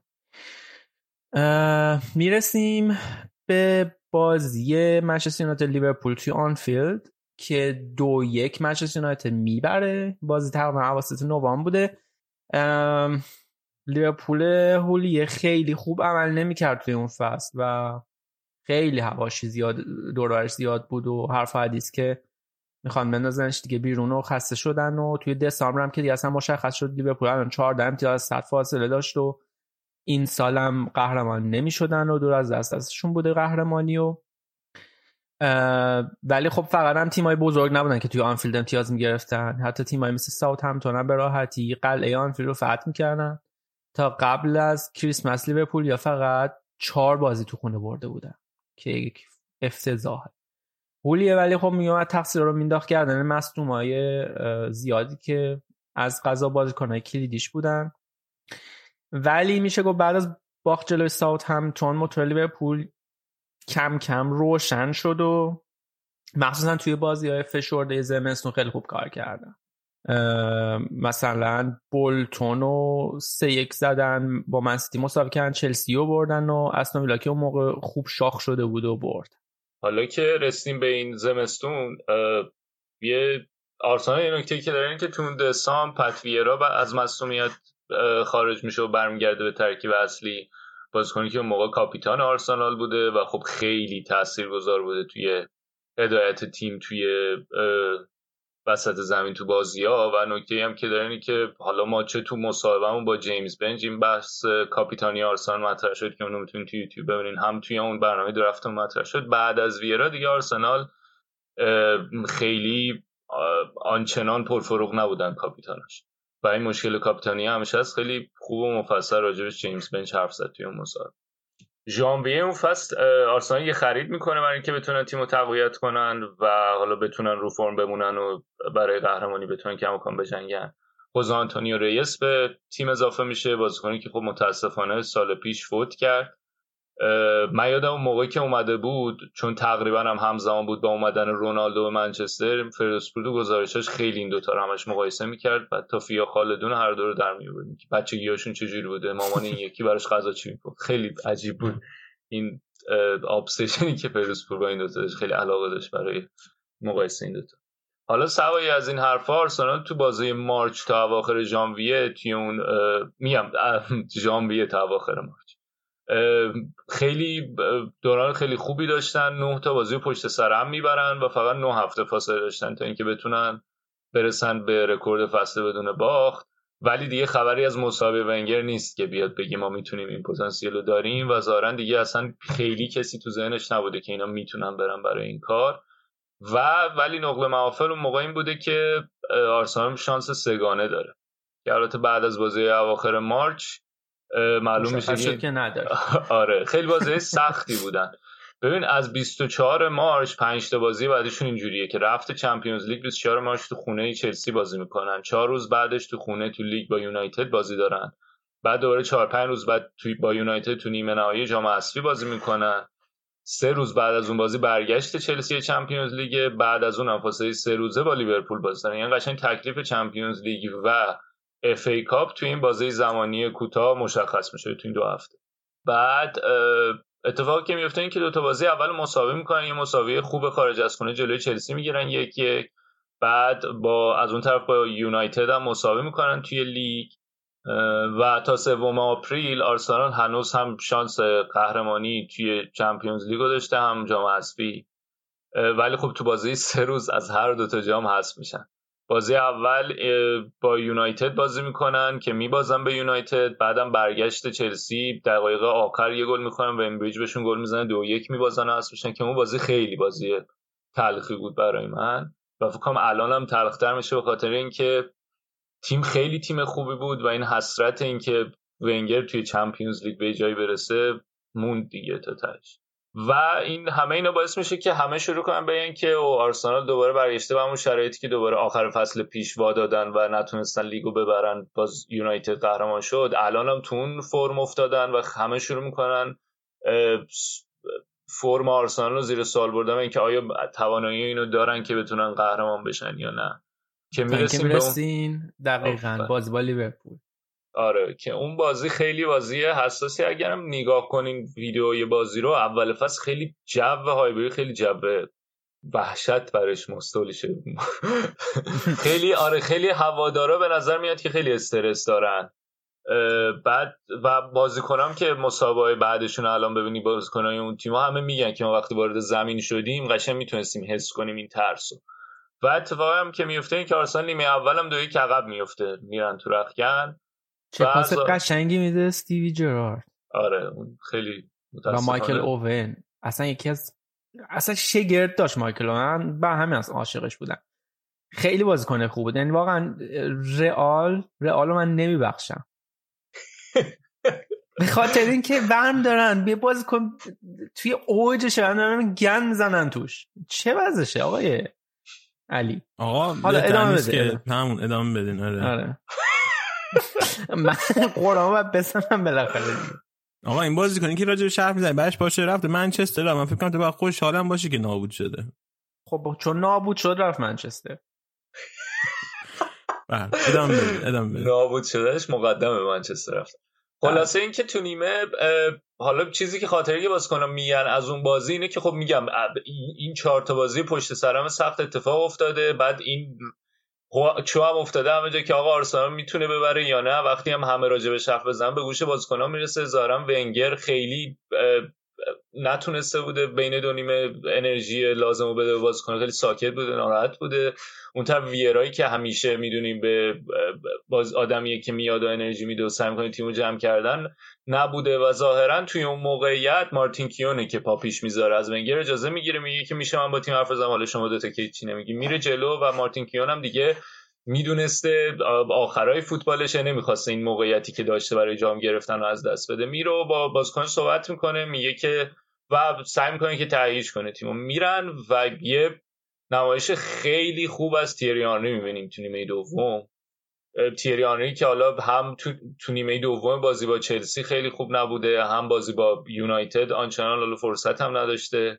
و میاد ولی توی این نیمه دوم جبران می‌کنه اون فرم نچندان خوبی که داشته توی اون دوتا بازی قبلی و یه گل انفرادی خیلی قشنگ می‌زنه یه جا استارت می‌زنه دوتا بازیکنم جا می‌ذاره. قشنگ معلومه که دفاع لیورپول جا میمونن نمی‌دونن چه اتفاقی داره میفته. خیلی گل قشنگی می‌زنه در نهایت گل چهارم تیم هم می‌زنه. گل تساوی رو قبل از این دوتا گل هم رابرت پیرس زده و در نهایت آرسنال با هتریک تیری آنری این بازی رو می‌بره و آنری بعد از اون بازی هم خیلی چاق میشه. دو تا بازی بعدی که آرسنال جلوی لستر بازی داره چهار تا تو اون بازی می‌زنه که پنج می‌برن. یه جورایی اون باختی هم که فصل قبل لستر دادن و قهرمانی از کفشون رفت و با این برده جبران می‌کنن. و حالا دوباره برمیگردن تو مسیر قهرمانی و دیگه حالا هم فقط امیدشون به لیگه و تمرکز میره روی لیگ. آره این از آرسنال این مقطع. ولی استون ویلا هم توی اون مقطع خیلی شاخ شده بوده. رقابت سر رتبه چهارمی. کلا لیگ انگلیس اینطوری بود که یکی از دلایلی هم که من واقعا شیفته و محصول لیگ انگلیس شده بودم بود که کار نداشت که توی کدوم یکی از رتبه جدول داشتی می جنگیدی تا هفته آخر همه چی, همه چی مهم بود. حتی رتبه 16 و 17 هم مهم بود که کی بگیر یه جنگی هم افتاده بود برای رتبه چهارمی و استون ویلا که خوان پابلو آنهال اولین بازیکن شده بود که اصلا 96 تا حالا می‌تونسته براشون توی یک فصل 20 گل بزنه داشت رخشید و استون ویلا رو داشت قشنگ جلو می‌برد و خیز برداشت بود برای کسب سهمیه اروپایی. حالا توی آوریل 2004 تیم ده نفره ویلا تو دقایق پایانی البته با گل پیتر کراوچه که خیلی نزدیک میشن به این آرزوشون آرزوی اروپایی. همون روز لیورپول رفته بود توی اولترا فورد تا از حیثیتشون جلو رقیب قدیمشون دفاع کنن. وضعیت لیورپول هم مرتضا خیلی بد بود اون مقطع. قشنگ از سه تا بازی قبلشون فقط یه امتیاز گرفته بودن. همون به آرسنال که 4 دو باخته بودن بعد مده بودن به چارلتون تو خونه باخته بودن به فولام توی خونه باخته بودن و رفتن اولترافورد ولی تو اون بازی یه فرار یه فرار رو پا به توپ بسیار زیبا استیون جرارد محبوب قلب های پیر و جوان به سبک رشاد باعث شد که گری نویل مجبور بشه روش خطای پنالتی کنه و دنی مرفی همون پنالتی رو گل کرد. تا لیورپول سه امتیاز حیاتی و شیرین این بازی رو بگیره. یه چیزی که داشت من اون هولیه رو خیلی دوست داشتم. از این فرانسوی با کلاسا بود. بعدم که رفت تو لیون خیلی خوب بود. اون دوران لیونش. من خیلی جرارد هولیه رو دوستش داشتم شخصیتش. آره به نظر منم گوگلی بود. آره بود, بود. آره. فکر کنم اولین مربی غیر انگلیسی لیورپول هم بود. درست یادم نمیاد ولی فکر کنم رکوردش با همین شکست یعنی هولیه رو آوردم اولین مربی غیر بریتانیایی در واقع لیورپول بود. بعد آها نیوکاسل هم که گفتم اول اپیزود حواستون بهش باشه. الان نه تنها از افتشون فاصله گرفته بودن بلکه داشتن برای لیورپول خط نشون میکشیدن و آلن شیرر داشت آرزوهای اروپایی تو سرش میپرورون. روز بعد از دربی لیورپول منچستر آلن شیرر یه گل از سی یاردی قشنگ به چلسی زد. یه گل فوق العاده کنترل توپ عالی و شوت مهار نشدنی. یعنی کسل تونست اون بازی مهم دو یک از چلسی ببره. تا هنوز شانس و امید داشته باشه برای اروپا. این باخت چلسی البته به قیمت صدر جدول. براشون تمام شده آرسنال. شما تونست در واقع صدر جدول که صدر جدول داده بودن. ولی آرسنال می‌تونست یه امتیاز دیگه بگیره جلو تاتنهام توی وارد هایت لین. قهرمان بشه. آره عجب زده هم لی زد هانری. من توی آره. اون بازی قشنگ یادمه اون گل گل ویرا رو. خیلی خوب بود. و خب این بازی یکی از مهمترین بازی های آرسنال می‌تونه باشه تا حدودی. به خاطر اینکه توی وایت هارت لین لیگ برتر آوردن کاری که تاتنهام هیچ وقت نتونسته انجام بده توی اون ورزشگاه. برای همین خیلی مهم بوده. بعد اون بازی هم دوره آشیه زیاد داشته. لمن از این کارهای بیاساب بازی در آورد. یه تیکه خب رابیکین هم می‌دونیم از ایناست که خیلی چیز می‌کنه دیگه اذیت کنه بره یعنی کارش اینه که جنگ اعصاب را بندازه. بعد یه تیکه شروع هولش میده روی یه ضربه کورنری بوده فکر کنم و داور می‌بینه و اخراجش می‌کنه که حالا تو خود آرسنالی هم خیلی شاکی میشن به خصوص که کمپل برگشته بوده توی داشته تو زمین تاتنام بازی می‌کرده. تاتنامی خیلی بد و بیرا بهش می‌گفتن خیلی شرایط شرایط بدی بوده و خیلی جو جو تنسی بوده برای آرسنال و سول کمپل و بعد اون مساوی با وجود اینکه آرسنال قهرمان شده میرن تو رخکن کمپل میتوپه به لمن که چرا این کار کرد؟ خیلی دوست داشته که با برد بتونه جام بگیره. در نهایت ولی آرسنال با این نتیجه دو دو قهرمان میشه و حالا قبلش هم باشون صحبت کردن حالا به همین دلایل امنیتی گفتن که اگه بشه شادی قهرمانی نکنن تو ورزشگاه. ولی هوادارهای تاتنهام شروع می‌کنن خوشحالی کردن که آرسنال نتونسته ببره. از این طرف هم بازیکنان آرسنال که اونها اینطوری شروع می‌کنن خوشحالی کردن و حالا ویدیوهای معروفش هم هست دیگه. تیریانی خودش پا پیش می‌ذاره و شروع می‌کنیم برون بر رفتن. خیلی براغ میشه که اینطوری کردی حالا بهتون میگیم. و یه اتفاق خیلی مهمیه دیگه که شما بتونید تو ورزشگاه رقیب مستقیمت قهرمانی مسجل کنید. بعد از اون ولی خب حالا باز هنوز آرسنال کاری سخته برای بدون شکست قهرمان شده آره. بعد اول می که روز کارگره یه روز خیلی مهمی بود برای تعیین تیم‌های سقوط کننده. من سیتی باید نیوکاسل رو می‌برد. این کارم کردن تا بتونن توی لیگ بمونن.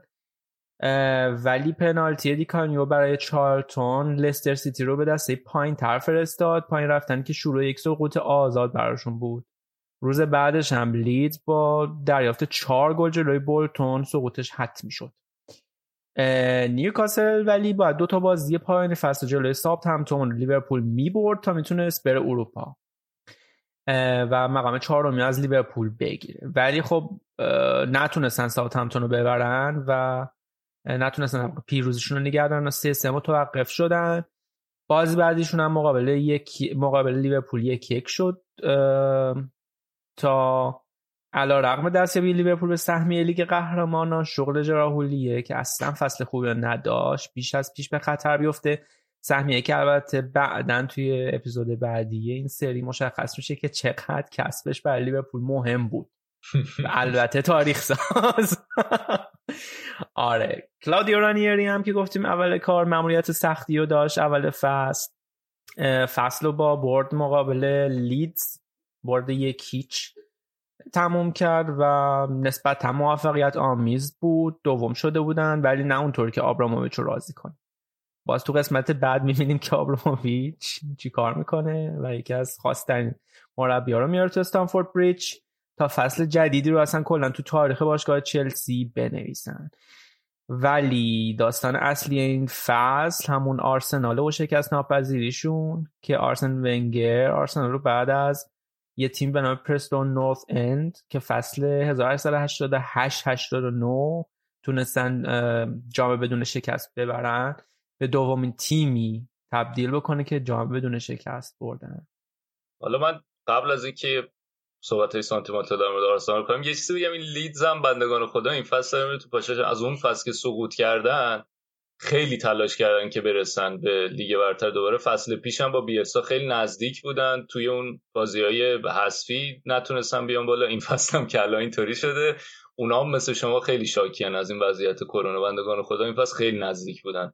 خوب داشتن چه میگه در مورد آرسنال یه نکته که هست که بعد از اون بازی تاتنهام خیلی سخت بوده اینکه این انگیزه رو ایجاد کردن. دیگه برای اولین بار در طول فصل ونگر دوباره به زبون میاره که ببین بچه‌ها بریم که بدون باخت قهرمان بشیم. و بازیکنان اینطوری بودن که خیلی توجیه نمی‌شدن دیگه ولی قبول می‌کنم میگن که به خاطر تو. و شاید یه چیزی که مثلا اگه بازی بعدی تا بازی با بیرمنگام ببینی این واقعا اگه اون بازی تو هایبری نبود انقدر بد بازی کرد آرسنال که می‌تونستن ببازن دیگه ولی یه جوری بازی رو در میارن. و در نهایت موفق میشن که بتونن این رکورد رو ثبت کنن. و واقعا ترکیب ترکیب خیلی برای من خیلی ترکیب دوست داشتنی بجز اشلی کل توی اون ترکیب همه رو که نگاه کنی سمت راست لورنده و وسط ها کلوتوره کمپل. بعد زوج خط میانه جیلبرتو سیلوا و پاتریک ویرا که آرسنال هنوزم که هنوزه نتونسته به یه همچین زوجی برسه توی اون خط میانه. کنارها لیونبرگ پیرس که اینقدر خوب اضافه می شدن بعد زوج تیریانی برکم که برکم برمیگشت تقریبا بعضی موقعی ترکیب 4 2 می شد واقعا خیلی خیلی خیلی خاطر ساز بود. من عاشق یعنی عشقم به آرسنال و آرسن ونگر بعد از این فصل چندین برابر شد با این ترکیب و خب خیلی دوست داشتنی بود اون تیم دیگه. و شاید اگه یکم شانس می آوردن توی اون بازی برگشته با چلسی می‌تونستن اون, اون تیم پتانسیلی اینو داشت که تو اروپا هم بتونه نتیجه بگیر با توجه به اینکه تیمای بزرگ دیگه اون فصل خوب نتیجه نگرفتن و حالا در نهایت راجبش حرف می‌زنیم که قهرمان رسید به پورتو آره خیلی تیم محبوبی بود. بله. این بود داستان فصل 2003 2004 فصلی که من فکر کنم خاطر انگیز, ف... خاطر انگیز ترین فصل بوده برای من. چون توی کودکیم با فوتبال شروع کردم از این فصل شروع کرد این تقریبا پنجم دبستان و راهنمایی بود برای ما نه؟ آره آره. پنجم دبستان بود فکر کنم. آره. من یادم اون موقع تو اوج چیز بود این امتحانای دریوری تیسوشان من بازی ها رو می‌دیدم. من قشنگ یادم یکی از بازی ها رو یادم نیست چه بازی بود ولی قشنگ یادم که یکی از این بازی ها رفته بیم یه کلاس چرتی اون موقع ما رو میذاشتم برای این امتحانای ورودی و برگشتم مثلا از یه سوپری رد شده من اینطوری بودم که با گفتم یه لحظه وایسا من ببینم چند چند بازی. ما ساعت چند شب بوده شما کلاس می‌رفتی دوست عزیز؟ همون اتفاقا شما هم بودی آقای توکلی تیم مدت کلاس ویژه میذاشت که عصر بود غروب تر بود. اصلا یادم نیست. آره ببین یه مد... یه بازه یه... یه دوره که فقط جمعه ها صبح ها می‌رفتیم. بعد یه دوره که مرحله اول یه فکر کنم به امتحان مرحله دوم نزدیکتر شده بودیم یه دوره ویژه میذاشت که حتی چیزم بود وسط هفتم بود. آقا ساعت 11 12 شب کلاس میذاش نه 11 12 بود که بازی انگلیس زودتره بازی انگلیس عصر بود قشنگ. آره عصر بود. اون اسپانیاست که دیرتر بود. بازی انگلیس اون موقع بود. و من قشنگ یادم که چیزم بود. با صادق ما چیز می‌کردیم.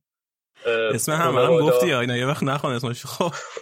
فامیلش که نگفتم که. یکی از دوستان با با هم آره خانواده یکی در میون میبردن به خاطر اینکه کار و اینا بود. و من یادم اون بازی اون روز به خصوص من و صادق با هم بودیم. و من توی بودم که به بابام گفتم از اون خیابون کابه داشتیم برمیگشتیم. گفتم وایسا من ببینم چند چند بله. خب. تمام شد لیگ انگلیس؟ آره خیلی صحبت کردیم ولی جا داشت واقعا بازی های زیبای فصل زیبایی بود که زیبا... زیباترین فصل انگلیس رو ما در مورد صحبت خب دیگه حالا پسرم دیگه اینقدر تعریف کردیم اینقدر مجال دادیم به دیگه تمامش کن دیگه. ولی خدایش خوب منطقی حرف زدم. نه من راضی ام دیگه از اینجا بعدش میفته تو اون دوره که قرار بوده ورزشگاه بسازین. نه از آره. این فصل شروع شده ورزشگاه ساختن. آره. ولی قبول دارین یکی از بزرگترین اشتباه های آرسنال همین ورزشگاهشون بود؟ نباید میریختن پایین کلا. اون حس هایبر یه چیز دیگه بود واقعا. ساعت تو ولی با خودشون بردن. اول اپیزود گفتی حالا با همون آره. تموم کنیم که ساعت رو بردن این وقت الان هست بله. حالا اینکه چی اشتباهش این کلا آخه سیستم مدیریتی تیم عوض شد. دیگه مربی همه کاره نبود از یه جایی به بعد. ولی تو آرسنال استاد ونگر اصرار داشت که همه کاره باشه و همین باعث شد که شد آنچه شد. خب خیلی ممنون این آخر فصل خوبه ما رو هم نمی‌ذارین آن هپی نوت من تموم کنم. حتما من نکردم که تو خود شروع کردی این مجالس هست و تش همه یه سری می‌ذارم بسن تش بابت حتما یه سری بزنیم به این بدبختی تیم. نه بابا شما خودت بردی اون بر دو فصل دیگه دارید میرید فینال چمپیونز لیگ قصه آه خب اون فیناله وای وای وای. خب میبازن که. خب باشه حالا اون مهم نیست بالاخره هستن. بریم. ما هم بریم یه ساعت بکنیم هم شما توی این مدت یه قسمتی آماده کرده مثل دفعه پیش سینا راجبه لژیونرهای ایرانی توی فصل 2003-2004 بریم با همونو گوش بدیم. برمیگردیم با قسمت بعدی برنامه.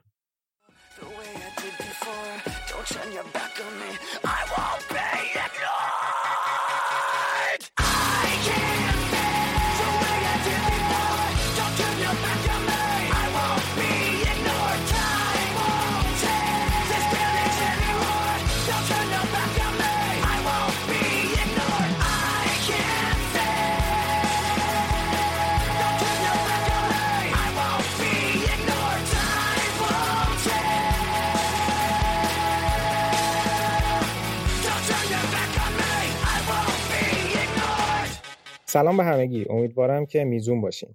طبق روال چند اپیزود قبلی یه سری بزنیم به فصل 2003-2004 مصادف با 1382-83 که سال برگزاری جام ملت‌های آسیای چین بود. واسه همین بررسی تیم ملی رو می‌ذارم آخر صف تا مفصل راجع بهش صحبت کنم و با لژیونرهای اون سالمون و فوتبال باشگاهی شروع می‌کنم تا بعد برسم به تیم ملی. بازم مثل قبل بریم سراغ آلمان و بوندسلیگا جایی که وحید هاشمیان و مهدی مهدوی کیا به فرم خیلی خوبشون ادامه دادن به خصوص هاشمیان. وحید تو اون فصل 32 بازی برای بخوم به زمین رفت و آمار گلش رو از 10 گل به 16 گل ارتقا داد و 5 تا پاس گل داد تا نقش فوق‌العاده تاثیرگذاری تو رتبه پنجمی بخوم داشته باشه و بخومی ها دو سال بعد از صعودشون از بوندسلیگای دو حالا به جام یوفا صعود کرده باشن. وحید با این 16 گل تونست به طور مشترک با دیمیتار برباتوف و اورتون و یانکولر تو رده چهارم گلزنا قرار بگیره و آیلتون بود که با 28 گل آقای گل شده بود. یه گل خیلی قشنگ داشت وحید اون سال که با قیچی برگردون به مونیخ 1860 زد. ده ماه پیش سایت بوندسلیگا ویدیویی منتشر کرد که تو اون کارشناساشون ده گل برتر از بازیکنه که با شماره پیراهن 16 تو تاریخ بوندسلیگا به ثمر رسونده بودن رو لیست کرده بود و این گل وحید به عنوان بهترین انتخاب شده بود که حتما می‌ذاریم تو توییترمون و کانال تلگراممون که ببینینش اگه ندیدین همینجور که می‌دونین به وحید تو آلمان لقب هلیکوپتر داده بودن. یه برنامه شبکه ZDF آلمان ساخته بود اون سال که به حالت سمبولیک وحید و سوار هلیکوپتر کرده بودن و بخشی از مصاحبه باش تو هلیکوپتر انجام می‌شد که خب خیلی جالب بود. و همچنین با مربی بخوم و همتیمیاش صحبت می‌کنن تو اون برنامه و مربیشون میگه که وحید یه حالتی بلند میشه رو هوا و رو هوا میمونه تا توپو بزنه که عین هلیکوپتره و هیچ بازیکنی مثلش نیست. نکته دیگه که هست اینه که اون سالا همینجور که گفتیم وحید نمی‌رفت تیم ملی و تو این مصاحبه اشاره می‌کنه که خیلی دوست دارم برای تیم ملی بازی کنم ولی با این فدراسیون همکاری نمی‌کنم. اما خب یک سال بعد وقتی کار تیم ملی برای صعود به جام جهانی 2006 یکم اولش گره خورد به کمک تیم اومد و فوق العاده تاثیرگذار بود. و حالا راجع به این موضوع اپیزودهای بعد بیشتر صحبت می‌کنیم. در نهایت هم اون فصل با عملکرد درخشانش مورد توجه بایرن قرار گرفت. و به این تیم رفت که اونم بهش اپیزود بعد بیشتر می‌پردازم اما بریم سراغ مهدی مهدوی کیا سلطان پاس گل فصل قبل که با چهارم شدن هامبورگ تو ابتدای فصل تو مسابقات لیگا پوکال شرکت کردند. لیگا پوکال تورنمنتی بود که تا سال 2007 برگزار شد و 2007 با سوپر جام جایگزین شد.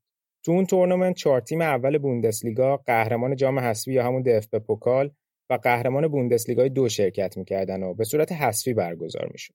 هامبورگ اون سال با یه عملکرد درخشان و با بردن هرتا برلین، بایرن و دورتموند به قهرمانی رسید و همون هم شد آخرین جامی که هامبورگ برده بالا تا الان که تو بوندسلیگای دو بازی می‌کنن.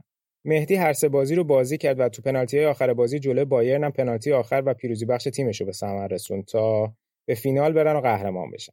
همینجور که گفته بودم هامبورگ هم رفته بود جام یوفا اون سال ولی تو همون مرحله اول جلوی یه تیم اوکراینی باختن و نتونستن پیش برن. اما اتفاق بزرگ برای مهدی مهدوی این بود که تو دسامبر 2003 بهترین بازیکن سال آسیا شد تا مزد عملکرد خوبش تو اون سال رو بگیره. های مهدی بعد از گرفتن این جایزه رو با هم میشنویم. تمامی اعضای کنفرانسیون فوتبال آسیا در این مراسم حضور داشتن و خب جایزه بهترین بازیکن در پایان جلسه بود و خب خود رئیس کمیته بالا آسیا آقای بن همان و همچنین در کل کمیسیون فوتبال آسیا آقای ولاپان جایزه رو به من دادن که این واقعا باعث افتخار بود. جو کلا خیلی خوب بود و واقعا شب فراموش نشدنی بود برای فوتبال ایران. تو اون فصل بوندسلیگا هم مهدی 32 بازی بازی کرد 5 تا گل زد و 8 تا پاس گل داد و با هامبورگ با 4 پله سقوط نسبت به فصل قبل هشتم شدن و رفتن به اون جام منحل شده اینتر توتو. و خلاصه مهدی با تگ بهترین بازیکن سال آسیا به همراه تیم ملی عازم جام ملت‌های آسیا شد. فریدون زندی هم که هنوز برای ایرانی اون سال شناخته شده نبود با لوبک تو بوندسلیگای دو بازی می‌کرد و با وجود عملکرد خیلی خوب نتونست مانع از سقوط تیمش بشه و تو لیگ 18 تیمی 15 هم شدن. فری تو 29 بازی 14 گل زد و تو جدول گلزنایی که آقای گلش 18 گل زده بود تو رتبه پنجم قرار گرفت. اما عملکرد خوب لوبک تو DFB پوکال بود که تونستن تا نیمه نهایی پیش برن و جلوی وردر برمن اونجا سه دو باختن.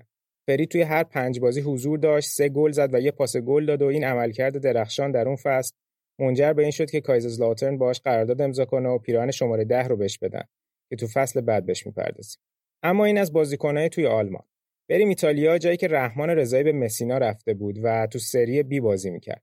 رحمان اون فصل 37 بازی از 46 بازی رو به زمین رفت یه گلم جلوی پیاچنزا زد و جزو ارکان و بدنه اصلی تیم بود تا با مسینا به رتبه چهارمی تو لیگ 24 تیمی برسه و بتونن به سری صعود کنن تا رحمان خیلی زود دوباره به سری برگرده. بازیکن دیگه ای که اون سال توی اروپا بازی می‌کرد مهدی پاشازاده بود که از استقلال به راپید وین اتریش رفته بود تا دوباره به اروپا برگرده. پاشازاده هم 28 بازی برای راپید به زمین رفت و سه تا گل زد که برای یک مدافع آمار خیلی خوبیه. و در نهایت هم با این تیم به رتبه چهارم بوندسلیگای اتریش رسید. اون گروه بلژیکی هم که توی شارلوا بازی می‌کردن و اپیزودهای قبل گفتم دیگه همه برگشته بودن و اون سال بازیکنی توی بلژیک نداشت. بریم سراغ لیگ امارات جایی که علی کریمی اون فصل فصل خیلی خوبی رو داشت و تونست 14 تا گل برای الاهلی به ثمر برسونه و آقای گل اون فصل بشه. در نهایت هم با الاهلی به مقام نایب قهرمانی لیگ رسید. اما توی جام ریاست جمهوری امارات اونا تونستن قهرمان بشن که تو فینال هر دو گل الاهلی رو علی کریمی زد تا بیشک بهترین بازیکن فصل تیمش باشه و علی با فرم خیلی خوب با تیم ملی به جام ملت‌های چین بره. فرهاد مجیدی هم که بعد از قرارداد قرضی با العین دوباره به الوصل برگشته بود تونست برای این تیم 12 تا گل تو لیگ بزنه تا پشت سر کریمی تو جدول گلزنه قرار بگیره. یه بازی خیلی جالب داشت اون فصل بین الاهلی و الوس که الاهلی تونست 3 2 الوس رو شکست بده و هم کریمی و هم مجیدی هر کدومشون دوتا گل توی اون بازی برای تیمشون زدن. اما یه بازیکن ایرانی دیگه که اون فصل به امارات رفت ایرزا نیکبخت بود که تو نیم فصل دوم به خاطر رابطه خوب باشگاه استقلال الوست با یه قرارداد قرضی چهار ماهه به این تیم رفت تا با مجیدی هم بازی بشه و در نهایت هم با الوصل به رتبه چهارمی لیگ رسید نیکبخت اون نیم فصل چهار تا گل برای این تیم زد و آخر فصل با اتمام قرارداد قرضیش دوباره به استقلال برگشت. این از مرور لژیونرا. بریم یه نگاهی بندازیم به لیگ داخلیمون تو سالی که سومین دوره لیگ برتر برگزار شد و بعد از قهرمانی فصل قبل سپاهان تیمای پایتخت سعی کرده بودن یه تکونی به خودشون بدن و از اونور فولاد خوزستان هم با ستاره های جوونش لوکا بوناچیچ اوج گرفته بود و کلا فصل خیلی جذاب و قشنگی شد اون سال که در نهایت هم با قهرمانی پاس به سرمربیگری مجید جلالی تموم شد. پاسی که واقعا پر از ستاره بود و ترکیبی از جوونا و با سابقه ها رو داشت. بازیکنایی مثل رودباریان، نصرتی، نکونا، میسم منی، آرش برهانی، خداداد عزیزی، محسن بیاتینیا، بهروز رهبری فر، مهدی آشی نسب، هادی شکوری و غیره که تونستن پنجم قهرمانی پاس و آخرین قهرمانی این تیم تو لیگ ایران رو به دست بیارن. قبل از اینکه پاس به این وضعیت کنونی بعد از انتقالش به همدان و رفتن به دسته‌های پایینتر دچار بشه.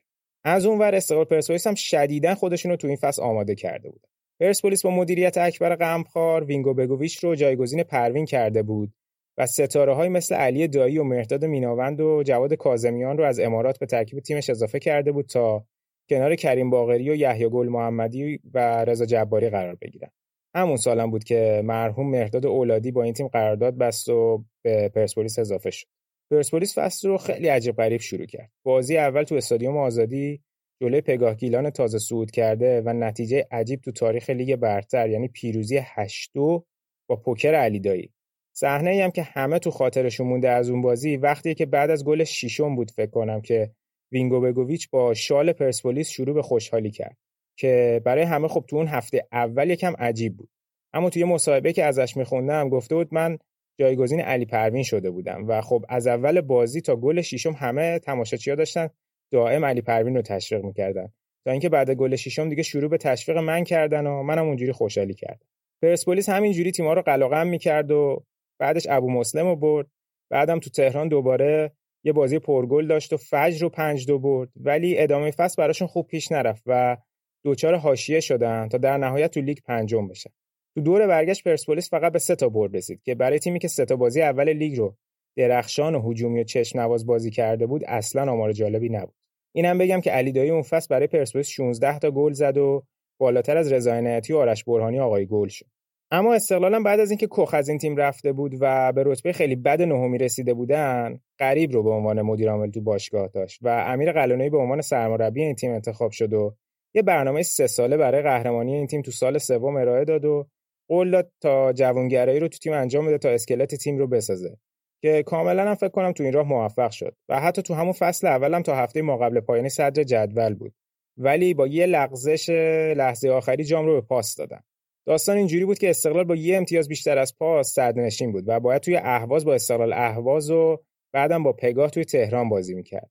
و پاس هم اول تو اصفهان باید به مسافت سپاهان می‌رفت و در نهایت تو دستگیری با استقلال اهواز بازی می‌کرد. در نتیجه کلید قهرمانی یه جورایی دست استقلال اهواز بود و خیلی می‌گفتن به خاطر روابط خوب استقلال تهران و اهواز امکان نداره که استقلال امتیاز از دست بده تو این بازی. ولی دقیقا برعکس این اتفاق افتاد و استقلال تهران دو یک اون بازی رو به همنام اهوازیش باخت و پاسم توی بازی جذاب 4 3 سپاهان رو تو اصفهان برد. تو هفته پایانی هم 5 هیچ استقلال اهواز رو در هم کوبید تا با دو اختلاف امتیاز به مقام قهرمانی برسه. و همینطور که گفتم فولادم که با لوکا بوناچیچ اوج گرفته بود و بازیکنایی مثل ابراهیم میرزاپور، ناجی بداوی، حسین کعبی، امام علی، محمد علوی و جلال کاملی داشتن تونستن به رتبه خیلی خوب سومی برسن و مقدمه بشه برای قهرمانی سال بعدش. اما یه اشاره به دربی هم بکنم که اون سال بازی رفت رو دو یک استقلال برد با گلای سامرو محمود فکری و تکل ایسا تراوره برای پرسپولیس بازی برگشتن با گلای سید عباسی و کاویانپور یک یک مساوی شد از نکته های جالب بازی رفت این بود که امیر حسین صادقی که خیلی اون سالا جوان بود و تازه اولین دربیش رو داشت بازی می‌کرد یارگیر علی دایی شده بود و خیلی خوب کار کرد. تا جایی که بگوویچ مجبور شد علی دایی رو نیمه دوم تعویض کنه که خب برای همه این که علی دایی که تو تیم ملیش تعویض نمی‌شد و حالا تعویض شده خیلی تعجب آور بود. الان فکر کنم علی خودمون شاکی بشه بشنوه اینو. ولی خب آره فکر کنم برگرده بگه شهریار ایران همه بازی رو 90 دقیقه باید تو زمین باشه و این حرفا. ولی ببخشید دیگه علی جون دارم تاریخ رو روایت می‌کنم. خلاصه بازی های جالب اون فصل خیلی زیاد بود. پرسپولیس سپاهان دوره رفت یه بازی بود که سه سه شد و بازی برگشت تو اصفهان بازم جنجالی شد که پرسپولیس دو یک اون بازی رو برد. گل اول پرس پرسپولیس رو افشین پیروانی زد که جنجالی بود چون سپانیا معتقد بودن با دست گل زده. ولی حتی با دوربینای پشت دروازه هم مشخص نیست که آیا واقعا با دست می‌زنه یا نه. گل دوم رو هم دقیقه 90 پژمان جمشیدی می‌زنه که داستانش خیلی جالبه. صحبتاشو راجع به این گل تو برنامه دور همی بشنویم. پرسپولیس سپاهان بود اون بازی که برق شبکه سرف من دیگه یادم نمیاد برق شبکه سه رفته باشه یه بار که من خیلی خوشحال سوار اتوبوس شدم. خیلی هم بازی جنجالی شد و شیشه یه سری ماشینا رو شیکوندن و چون خیلی بازی مهمی بود. و ما دقایق آخر من گل دومو زدم دو یک بردیم. بعد رفتی تو خیابون دیدی نه رفتم تو اتوبوس. خیابون من می‌دونستم برم رفت اسفان بود بازی. رفتم تو اتوبوس که از ورزشگاه سوارشون بعد از یک یک ساعت یک ساعت و نیمی که توی ورزشگاه موندیم تا جو بیرون ورزشگاه آروم بشه سوار اتوبوس شدم و زنگ زدم به خونه بابام برداشت. اون من اول قبل از اینکه بپرسم بابا دیدی گلو؟ گفت چی شد بازی؟ گفتم چی شد؟ یعنی چی شوخی می‌کنی؟ گفت نه ما تا یکی یک دیدیم. گفتم یعنی شما نباید تا دقیقه 90 من تو زمینم بازی رو ببینی. گفت این چه حرفی می‌زنی؟ برق رفت. گفتم برق خونه؟ گفت نه برق شبکه. گفتم برق شبکه سر باره گوشی از دستم افتاد. بابا بعد پرسپولیس یه بازی جالبم با پاس داشت تو تهران که پاس 4 اون بازی رو برد و از اون بازی ها بود که همه چی داشت. نیمه اول حمید استیلی اخراج میشه. نیمه دوم پاس با گلای نکونام و برهانی سه یک جلو میفته اون تک گل پرسپولیس هم تازه هادی شکوری گل به خودی خوشگل زده بود تو نیمه اول که صحبت رودباریان دروازه‌بان هم پاس در این مورد خیلی جالبه. با هم گوش بدیم. والا من حالا یکی از بدشانسی هم این بوده که تو پاس خیلی دفاع ها به هم گل به خودی می‌زدن. یعنی محمد نصرتی که شما دیگه یادتونه. بنده خدا بیشتر از فوروارد دیگه به من گل زد و, و اون بازی هم حاجی شکوری. بعد از اون نتیجه 3 1 پرسپولیس با گلای ایسا تراوره و علی دایی دقیقه 84 کامبک می‌زنه. ولی دقیقه 89 کاپیتان خداداد عزیزی با یه والی خیلی قشنگ گل چهارم پاسو می‌زنه تا پاسیا این بازی رو ببرن. خلاصه این از لیگ. اما تو جام حذفی هم استقلال سپاهان به فینال رسیدن که بازی رفت تو اصفهان رو سپاهان 3 2 برد. این هم یه بازی پر از درگیری و دعوا روی سکوها بود. بازی برگشت رو هم تو آزادی سپاهان تونست دو هیچ ببره. تا اونا تو تهران به دومین جام خودشون تو دو سال پیاپی با فرهاد کاظمی برسن اما تیمای اصفهانی یعنی سپاهان و زباهن به عنوان نماینده های ما تو لیگ قهرمانان آسیا هم حضور داشتن که هر دوتا تیم تو گروهشون دوم شدن و متاسفانه نتونستن به مرحله بعد صعود کنن. سپاهان که با الاتحاد صدرنشین تو امتیاز 13 برابر بودن و فقط به خاطر تک شکست دیدار رودرو اونم با نتیجه 4 هیچ مقابل این تیم دوم شده بود و حذف شده بود. اما برسیم به تیم ملی و جام های آسیای 2004 چین.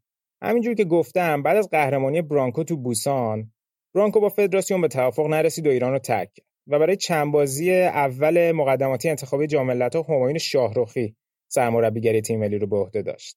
اما با دور جدید مذاکرات دوباره برانکو به توافق رسید و برگشت و تونست تیم رو به راحتی به جام ملت‌ها برسونه.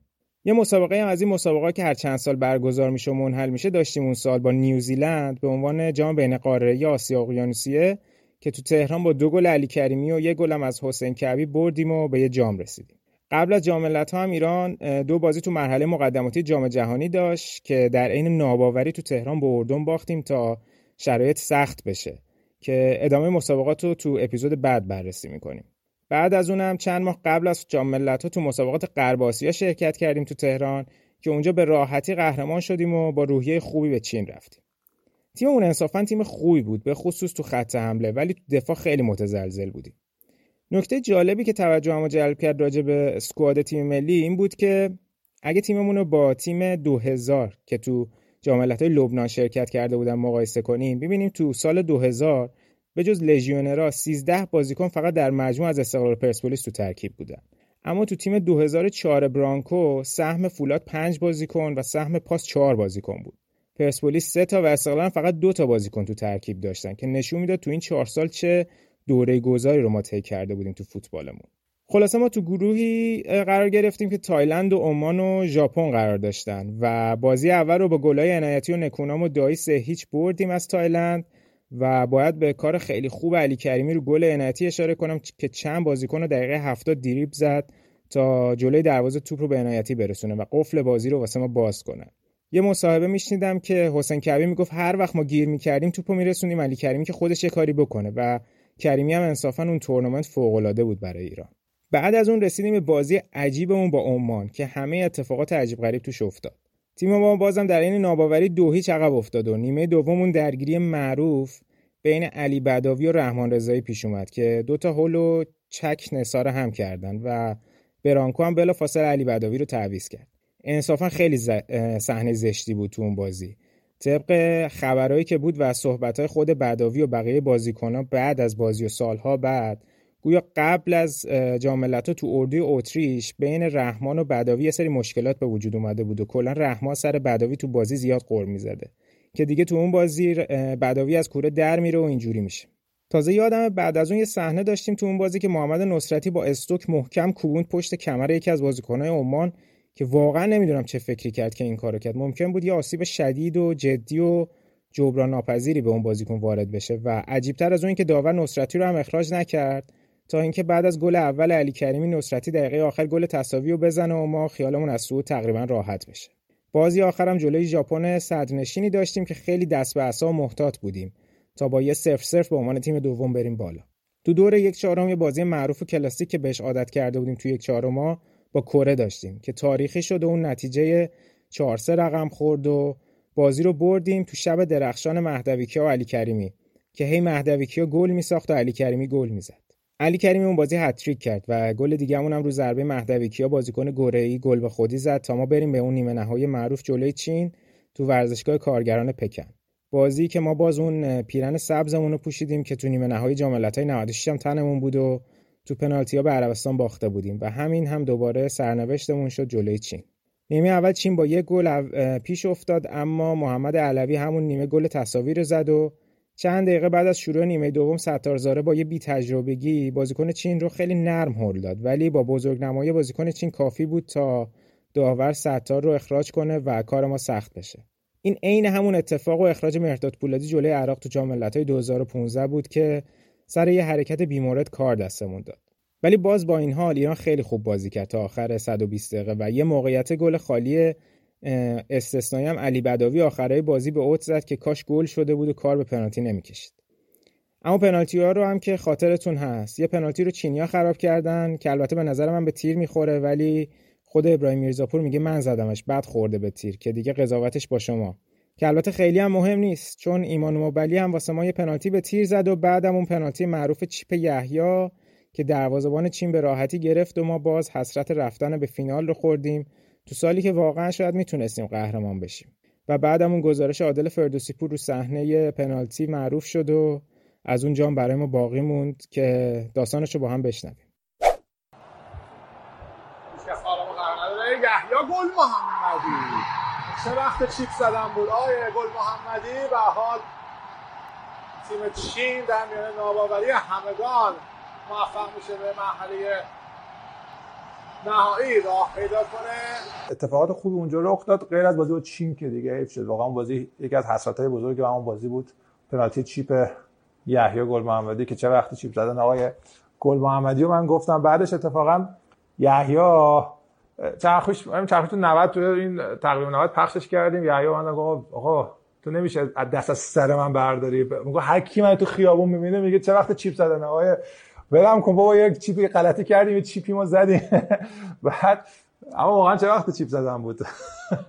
چهار تا پنالتی که قبلش بچه ما زدن هر چهار تا رو دروازه‌بان می‌رفت سمت چپ خودش. زودتر خیلی زودتر.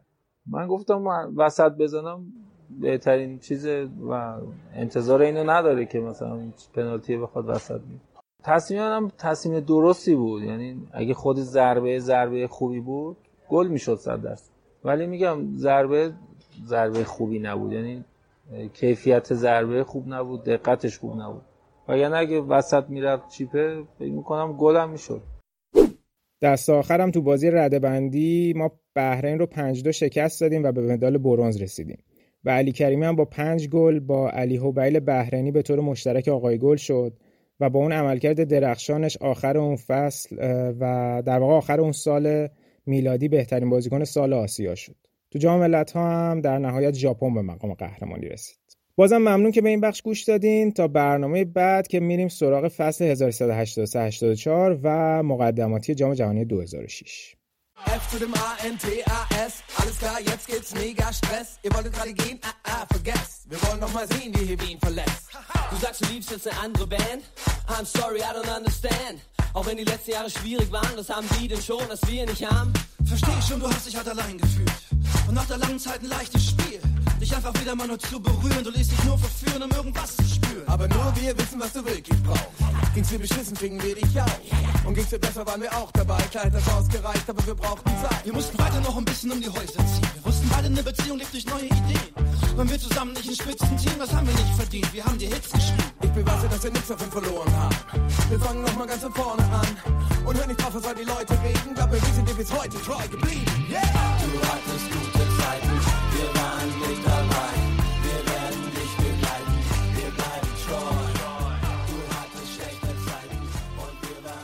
اومدیم دوباره این دفعه با قسمت آلمان. الان آراد من اینجاست سلام آراد چطوری؟ چه خبر؟ سلام علی سلام همه کسایی که به ما گوش می‌دید. من خوبم امیدوارم حال شما هم خوب باشه. فصل 2003-2004 بوندسلیگا رو می‌خوایم حرف بزنیم. چطور بوده این فصل آراد؟ این فصل فصل خیلی جالبی بوده دیگه علی. به برمن دابل کرده. یعنی هم دف به پوکالو برده و هم بوندسلیگا رو. سرمربیشون توماس شاف بوده. در نهایت با شش امتیاز اختلاف جلوتر از بایرن قهرمان میشن. کلا هم خیلی صدر جدول بودن. مقدار زمان زیادی صدر جدول بودن. وضعیت صدرنشینی این فصل توی دور رفت خیلی حساس بوده و علاوه بر برمن شتوتگارت با لورکوزن توی یه مقطعی میان صدر و البته بایر مونیخ هیچ وقت تو صدر نمیاد ولی این چهار تا رقابت داشتن برای صدر جدول توی این فصل. بعد بعد از تعطیلات برمن یه رکورد 23 بازی پشت سر هم بدون شکست می‌زنه. که همین باعث میشه این بعد تعطیلات زمستون بوده. همین باعث میشه که دیگه هیچکی نتونه باش برای قهرمانی رقابت کنه خودشون جلو بندازن حسابی. بعد برمن بیشترین تعداد گل توی این فصل به ثمر میرسونه که آیلتون که بازیکن شاخصشون حتما یادته به گولاخ بود خیلی. بعد آیلتون آقای گل یه شبیه چیز بود هیکلش. شبیه این که الان رفته لیورپول. شکیری. آره آره آره آره آره. آیلتون آقای گل میشه. بعد ایوان کلاسنیش هم خیلی خوب بوده. 13 تا گل می‌زنه 11 تا پاس گل میده. یکی از بهترینا بوده تو نوک. بعد مثلا تو مرکز میکو رو داشتن فابیان ارنست رو داشتن بامانا داشتن. تو کلا تیم خوبی بودن و در نهایت این دوتا رو این دوتا چی میگن؟ این دوتا جام رو می‌بره و دوتا قهرمانی خیلی شیرین میاره. چیزی که حالا قهرمانی تو بوندسلیگا حسرتش هنوز بعد این سالها با برمن اون هم این سالهایی که حسابی افت کرده برمن. دیگه می‌دونیم اوضاع خیلی جالبی. چند فصل تو بوندسلیگا ندارم به هیچ وجه. یه مدتی هم حتی من ذهنم رفت دست دو برده برمن. تو این بازه نرفته نه. تو این بازه نه؟ آره. در نهایت هم بایرن دوم میشه. این فصل لورکوزن سوم میشه و فاف به اشتوتگارت چهارم میشه. سهمیه اون یکی سهمیه اروپا هم پنجم می‌رسه به بوخون. بعد یه نکته ای که تاثیر گذاره. من یه کتاب راجع به دورتموند دارم می‌خونم که اینو می‌خوام پرونده کنم. حالا هنوز فرصت نکردم. و این فصل دورتموند به شدت دنبال سهمیه چمپیونز لیگ بوده به لحاظ اقتصادی و این سهمیه که نمی‌گیرن میرن سمت ورشکستگی. این ورشکستگی بود که بعدا بایرن بهشون کمک کرده بود که از ورشکستگی در بیان؟ توی همین بود. آره که بای بایرن هم کمکی کرده بود. کمککی. آره. که اون دفعه خودت لو دادی که اولی زنش اونجا شرکت داشت. سهامدار بوده آره. بعد برمن تو نقل انتقالات آندریاس راینکه از مورسیا رئال مورسیا میاره که دروازه بانشونه. بعد اومیت داوالا هم از اینتر میاره. بایرنم ماکایی از دیپورتیو لاکرونیا آورده و این فصل و دمیکلیسو که یک جوان 22 ساله بود از ریور پلات آوردن. تروخوفسکی هم از بایرن دو آوردن. گفتم که برمن جلوی بایرن قهرمان شد. بازیه توی بازی برگشتشون هفته سی و دوم توی مونیخ بود. بازی رفتشون یکی یک شده بود. بعد تو این بازی کان یکی دوتا اشتباه خیلی بد داشت رو گلا. باین نیمه اول ستا می‌خوره در نهایت هم ما یکی می‌زنه و باین سه یک میبازه. گلارم کلاسنیچ و میکو آیلتون که به اسمشون اشاره کردم زدن. اتفاقا نالدو دیروز با اسکای سپورت یه مصاحبه کرده بود گفته بود که یوهان میکو بهترین هافبکی بوده که تا حالا کنارش بازی کرد. اینا تو فینال دف پوکالم سه دو آلمانیا آخنا می‌برن دوباره با درخشش آیلتون که خیلی خوب بوده و کلاسنیچ. حالا یه سری بازی شاخص داشته فصل که اگه تو صحبتی نداری تو این تیکه بریم به اونا اشاره کنیم. آره بریم بریم راجع حرف بزنیم. بازی اول بازی کارت برمن بوده توی ورزشگاه گوتلیب دایملر شتادیون که این همین ورزشگاه الانشونه که بهش میگن مرسدس بنز آرنا اون موقع اسمش گوتلیب دایملر شتادیون بوده و دایملر یکی از وقتی تاریخچه کمپانی مرسدس بنز رو بررسی می‌کنیم سه تا اسمن که به شدت با این تاریخچه گره خوردن.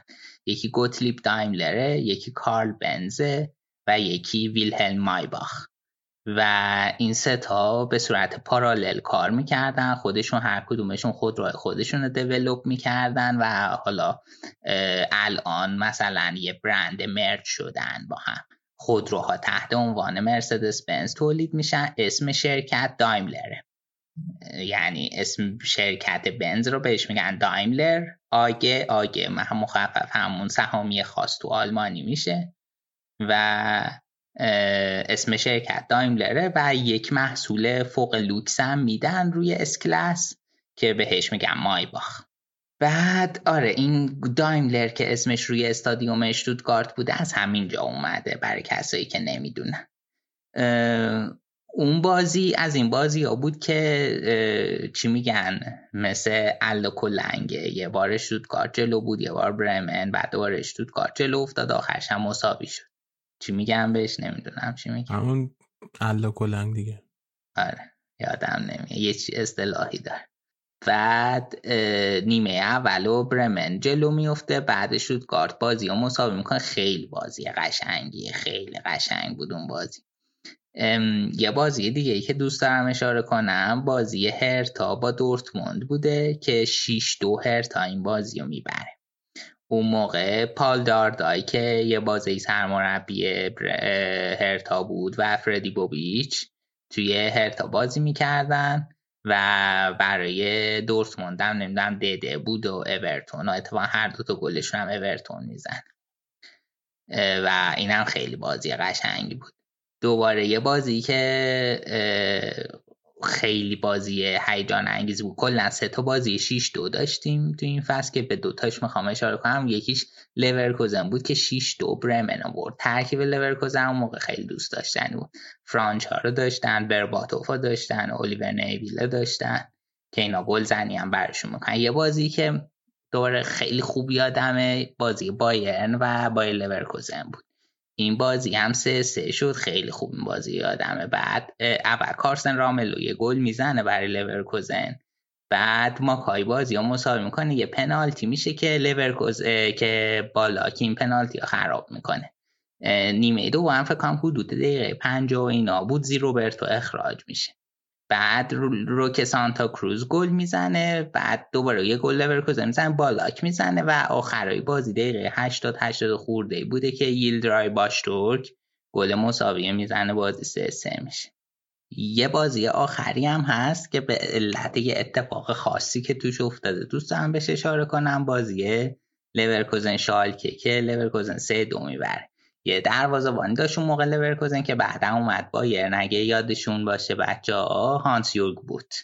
بعد این پنالتی می‌زد. پنالتی زن اول تیم معمولا این بود و خوبم پنالتی می‌زد انصافا. خودش دروازه‌بان خیلی خوبی نبود ولی پنالتیش پنالتی خوبی بود.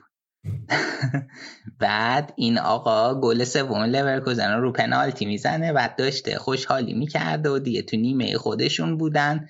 خوشحالیه تموم شده بوده سلان سلان داشته می‌رفته سمت دروازه. شالکه بازی شروع می‌کنه از همون وسط زمین چپ می‌ذارن تو گل. که خیلی زیبا. یعنی قشنگ دروازه تو باقالیا بود. خیلی این صحنه باحال بود یادم.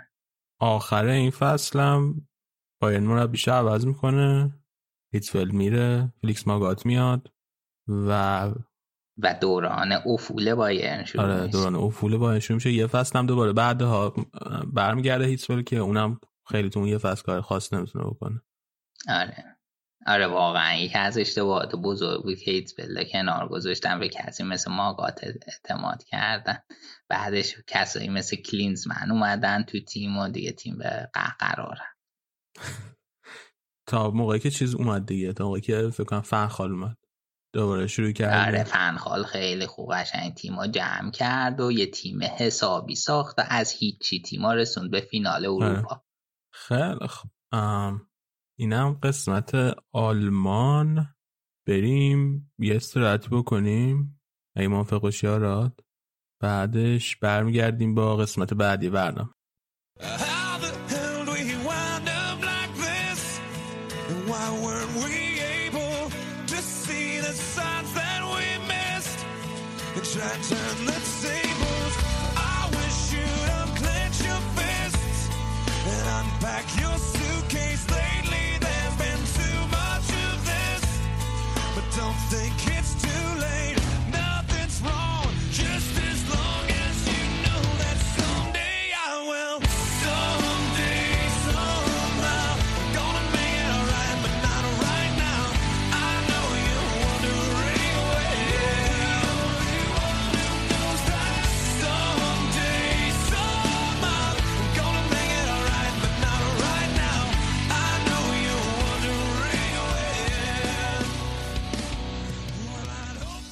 دوباره اومدیم با قسمت اسپانیا. الان امیر حسین اومده اینجا. سلام امیر حسین. چطوری؟ خوبی؟ چه خبر؟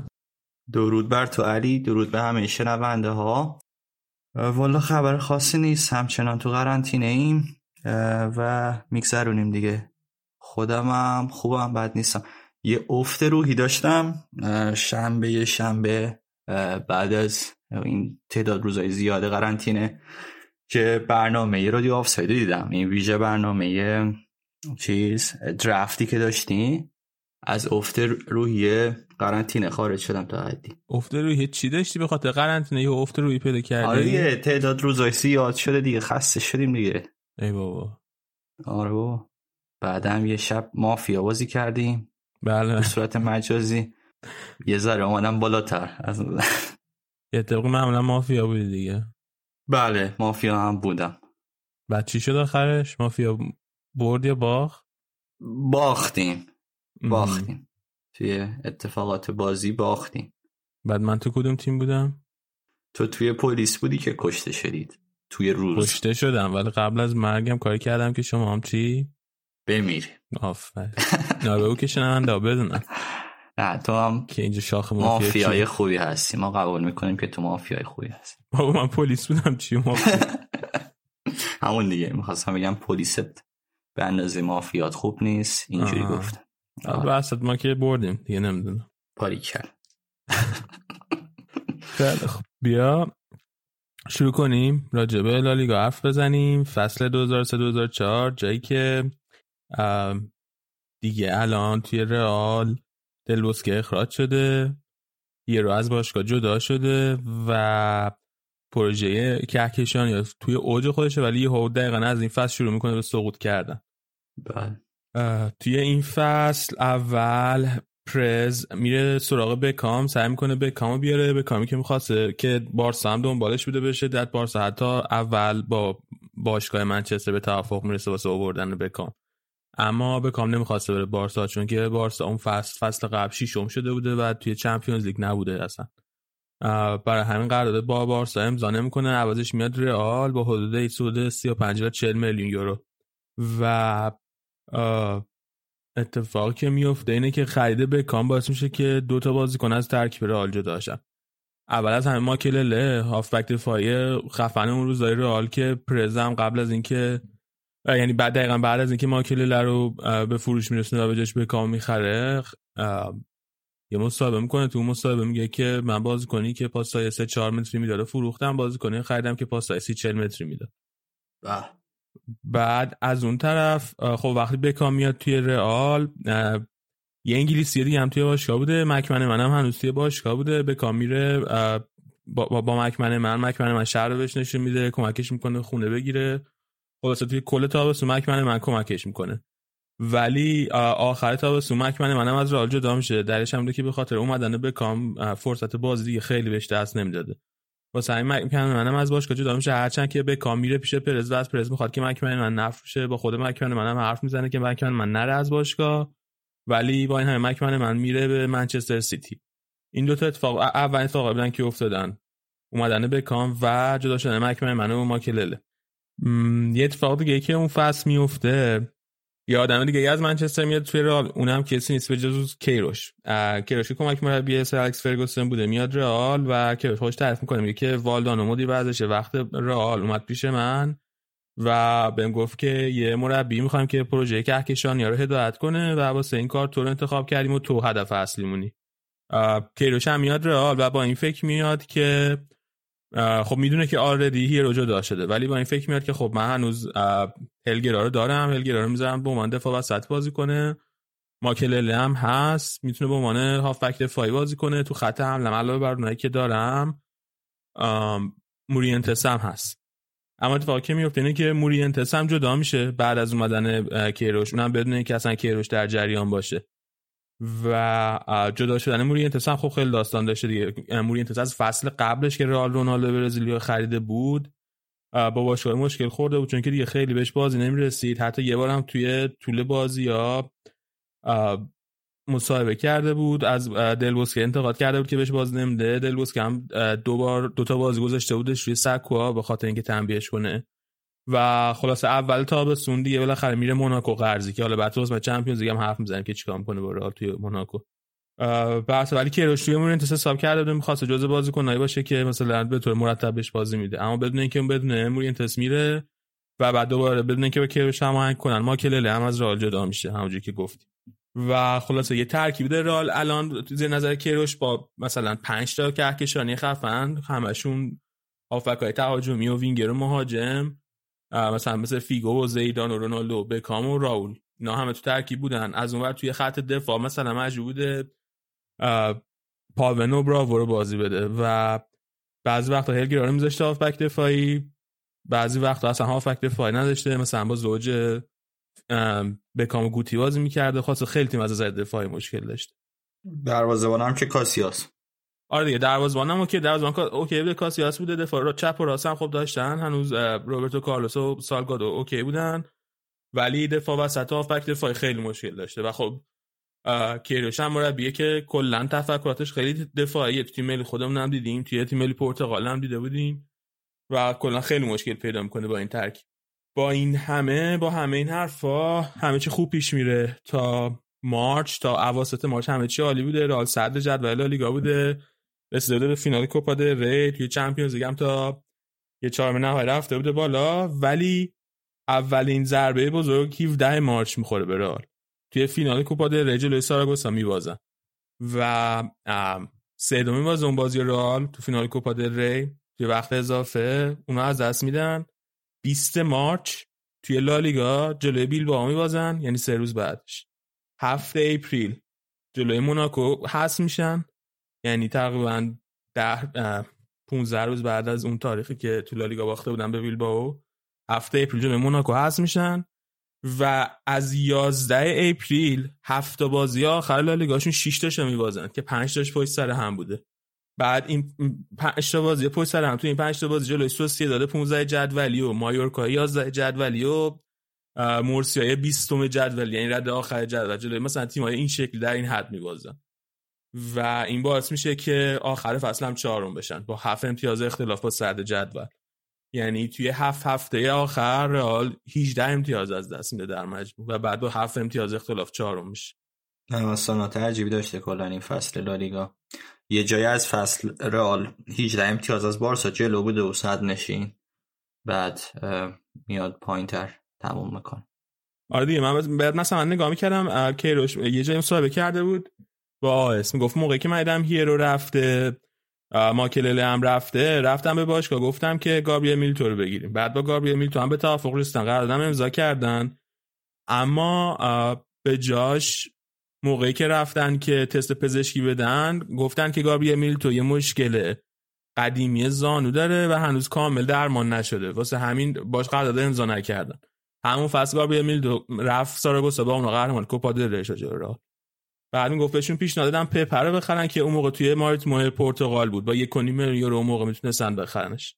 اما نخریدن. به جاش گفتن که با همین بازیکن یکی داری سر کن. بعد چند سال بعدش همون پپر از پورتو با 30 میلیون یورو خرید.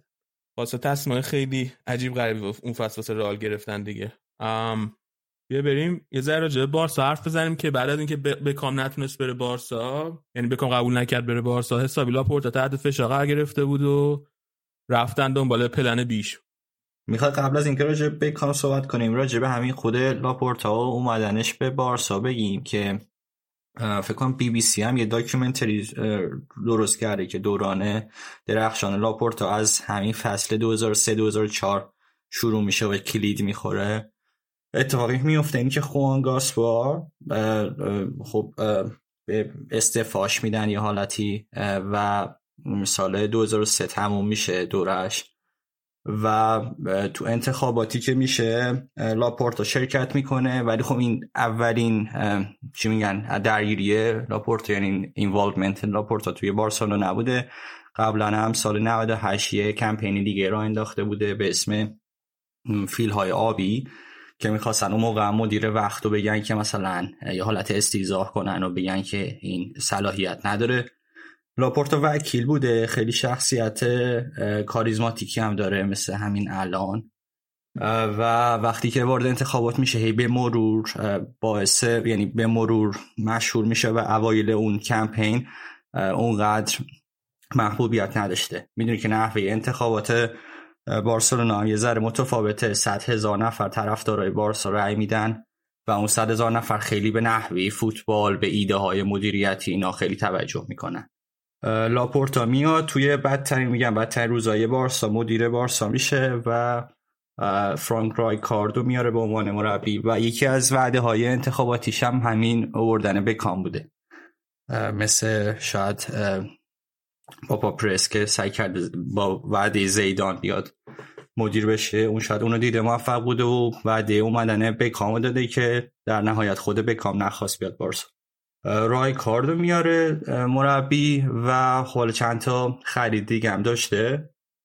ورودی های تیم یکیش رافا مارکز بود که از موناکو اومده بود.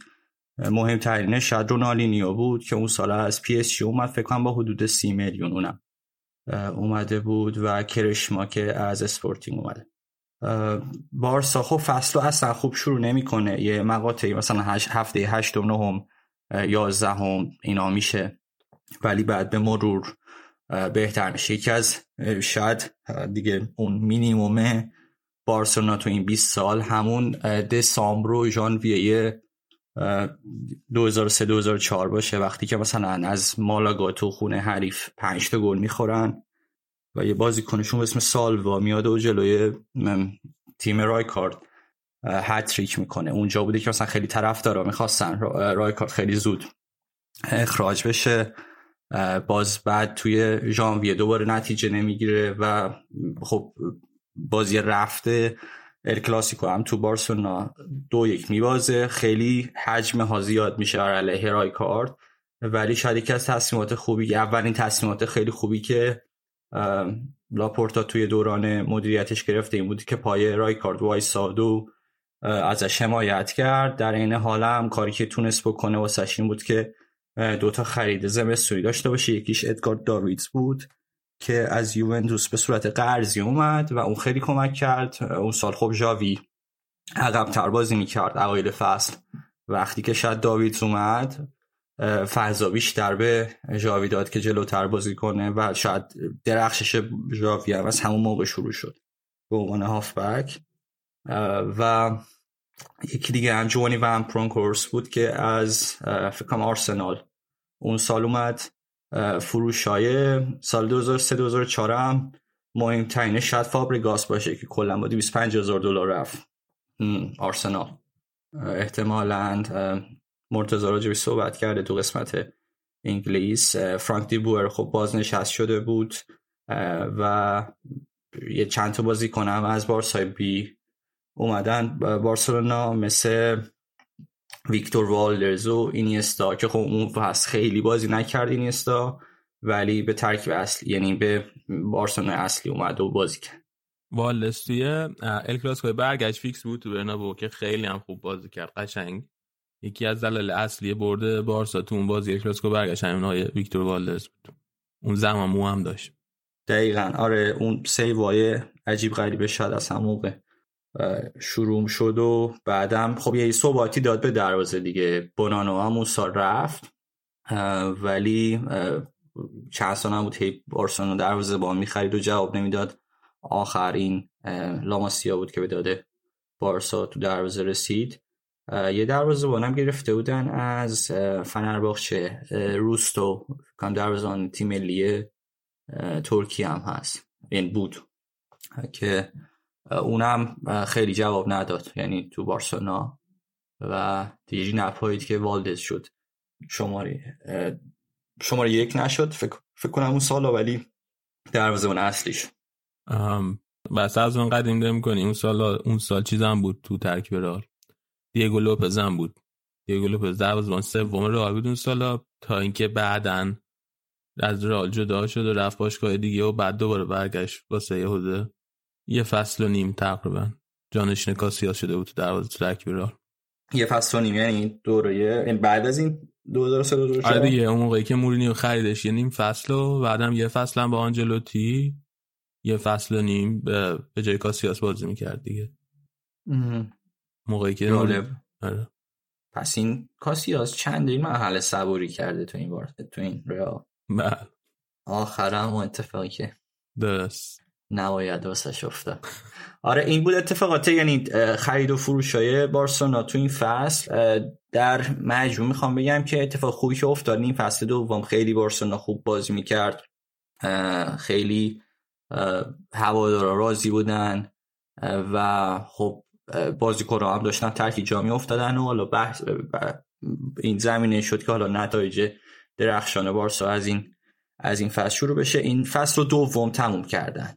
میگم بعد از اون نیم فصل اول که خیلی اوضاعشون خوب نبود خیلی امتیاز جمع کردن. آخر فکر کنم 6 امتیاز پایین تر از والنسیا دوم شدن بعد یه چیز جالب دیگه که بود این بود که لالیگای رفت نیو کمپ بود. رئال تونست بعد 20 سال واسه اولین بار یه ال کلاسیکوی لالیگایی رو ببره توی نیو کمپ یه گلاش روبرتو کارلوس زد. یه دونه از پشت محوطه و یه دونه رونالدو برزیلی زد که اونم پاس گلش روبرتو کارلوس داد. آره. فکر کنم فکر کنم کلایورت هم واسه بارسا گل زد. کلایورت هم آره آخرای بازی فکر کنم دقیقه 83 گل واسه بارسا زد. بعد از اونور ولی بازی برگشت و توی برنابو بود اونجا بارسا دو یک برد. اون شوتر روبرت کارلوس که بلوکشا رفت گل با دفاع خورد. مال بازی رفت بود نه؟ آره اون بازی رفت. نه. کلا دفاع چه مارسل لام از این گل زیاد زده. آره ولی به رئال نزده. از به بارسا نزده. دفاع چپ های بارسا یعنی میگم رئال اینا. به. گل شوت که بلوکه میشه. اصلا ما تو رئال یه چیز داریم که دفاع راست وقت دفاع چپ وقتی میان اول بهشون شوت های محکم از پشت محوطه یاد میده.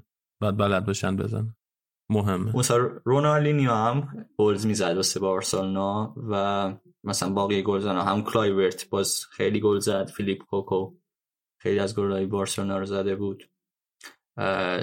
گفتیم در آخر والنسیا اول شد بعد بارسلونا دیپورتیو بعدم رئال مادرید. آره اینا چهار تا تیم اول جدول بودن. یه ذره راجع به والنسیا حرف بزنیم. رونالدینیو هم آقای گل شد با 22 تا گل. یه ذره اگه ما راجع والنسیا حرف بزنیم. بزن خب رافا بنیتز با والنسیا. فصل 2001 2002 قهرمان شده بود. فصل 2002 2003 چیزی نبرده بود. بعد دوباره این فصل اومده بود واسه قهرمانی تیمش هم برعکس قهرمانی اولش خیلی به نسبت هجومی تر بود. گلای بیشتری هم زد. آخر فصل هم با 77 امتیاز صد جدول تمام کرد. ولی علاوه بر اون اتفاق مهمتری که افتاد این بود که تونستن واسه اولین بار توی تاریخشون دبل کنن. و قهرمان لیگ اروپا هم بشن توی فینالی که جلوی مارسی تونستن دو هیچ ببرن.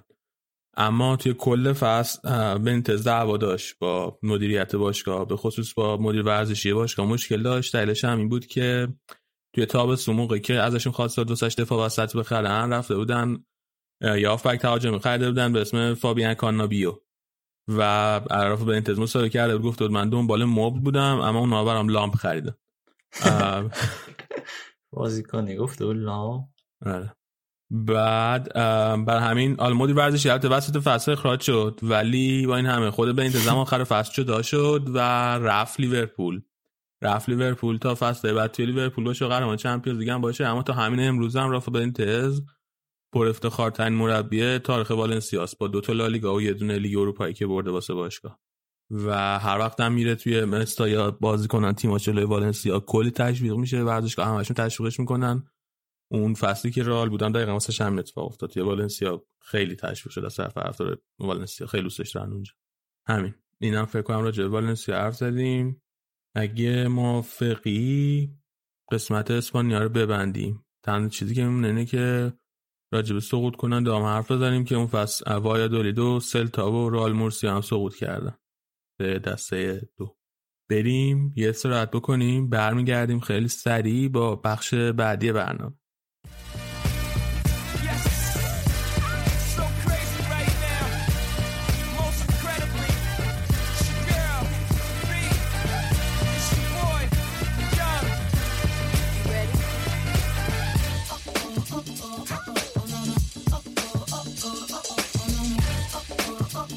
Let's have a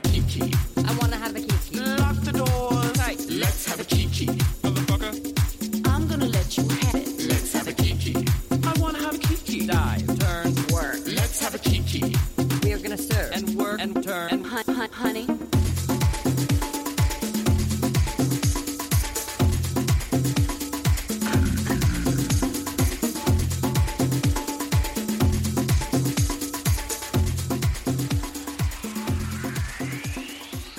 می‌خوایم راجبه بازی یورو 2004 هم یکم حرف بزنیم. یورو 2004 که دفاعی ترین تیم ممکن تیم یونان قهرمان شد آخرش. الان آراد و امیر حسین جان.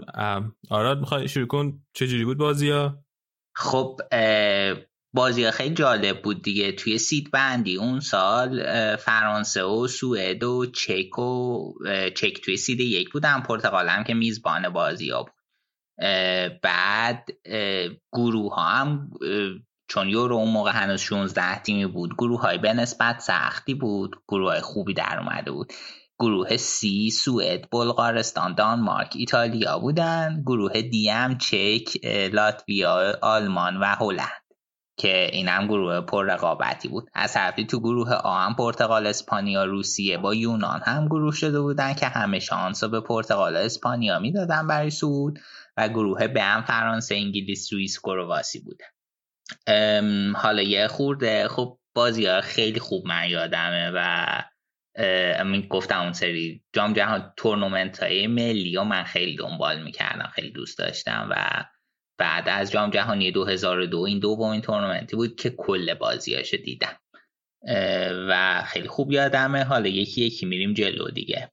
ببین یه دوتا نکته جالب داشت اینا که حالا بعد بهش می‌رسیم. که این بود که یونان خب بعد 24 سال میومد توی مرحله نهایی یورو. فکر کنم ترکیه و این یه تیمای دیگر رو حذف کرده بود و خودش رو رسونده بود. ولی خب گروهش خیلی سخت بود. یعنی پرتغال و اسپانیا خودشون جزو شانس های اصلی بودن. کسی فکر نمی‌کرد از اون گروه بیاد بالا. بعد اینم فکر کنم یه نکته دیگه این بود که بازی افتتاحیه شد فینال بعدا. آره آره اینم خیلی جالب بود. گروه یک. خب اولا با خب یه نکته سومی که شروع مسابقات سپرایز بود این که میزبان باخت به همین یونان. آره اونم تو گروهی که شانس اول سعود بودن و بعد شانس دوم همه به اسپانیا می‌دادن. دقیقا. تا آخرای بازی هم دو هیچ عقب بودن. آره رونالدو آخر بازی گل زد دو یک شد. دقیقا.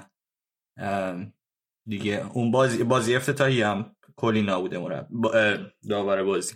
بعد اون بازی دوم یونان میفته با اسپانیا که اینا یک یک با اسپانیا مساوی می‌کنه. مورینتس اون بازی گل می‌زنه. و پرتغال هم روسیه رو می‌بره. تو بازی آخر خب خیلی جالب بوده دیگه. اسپانیا یه مساوی می‌خواسته که بیاد بالا.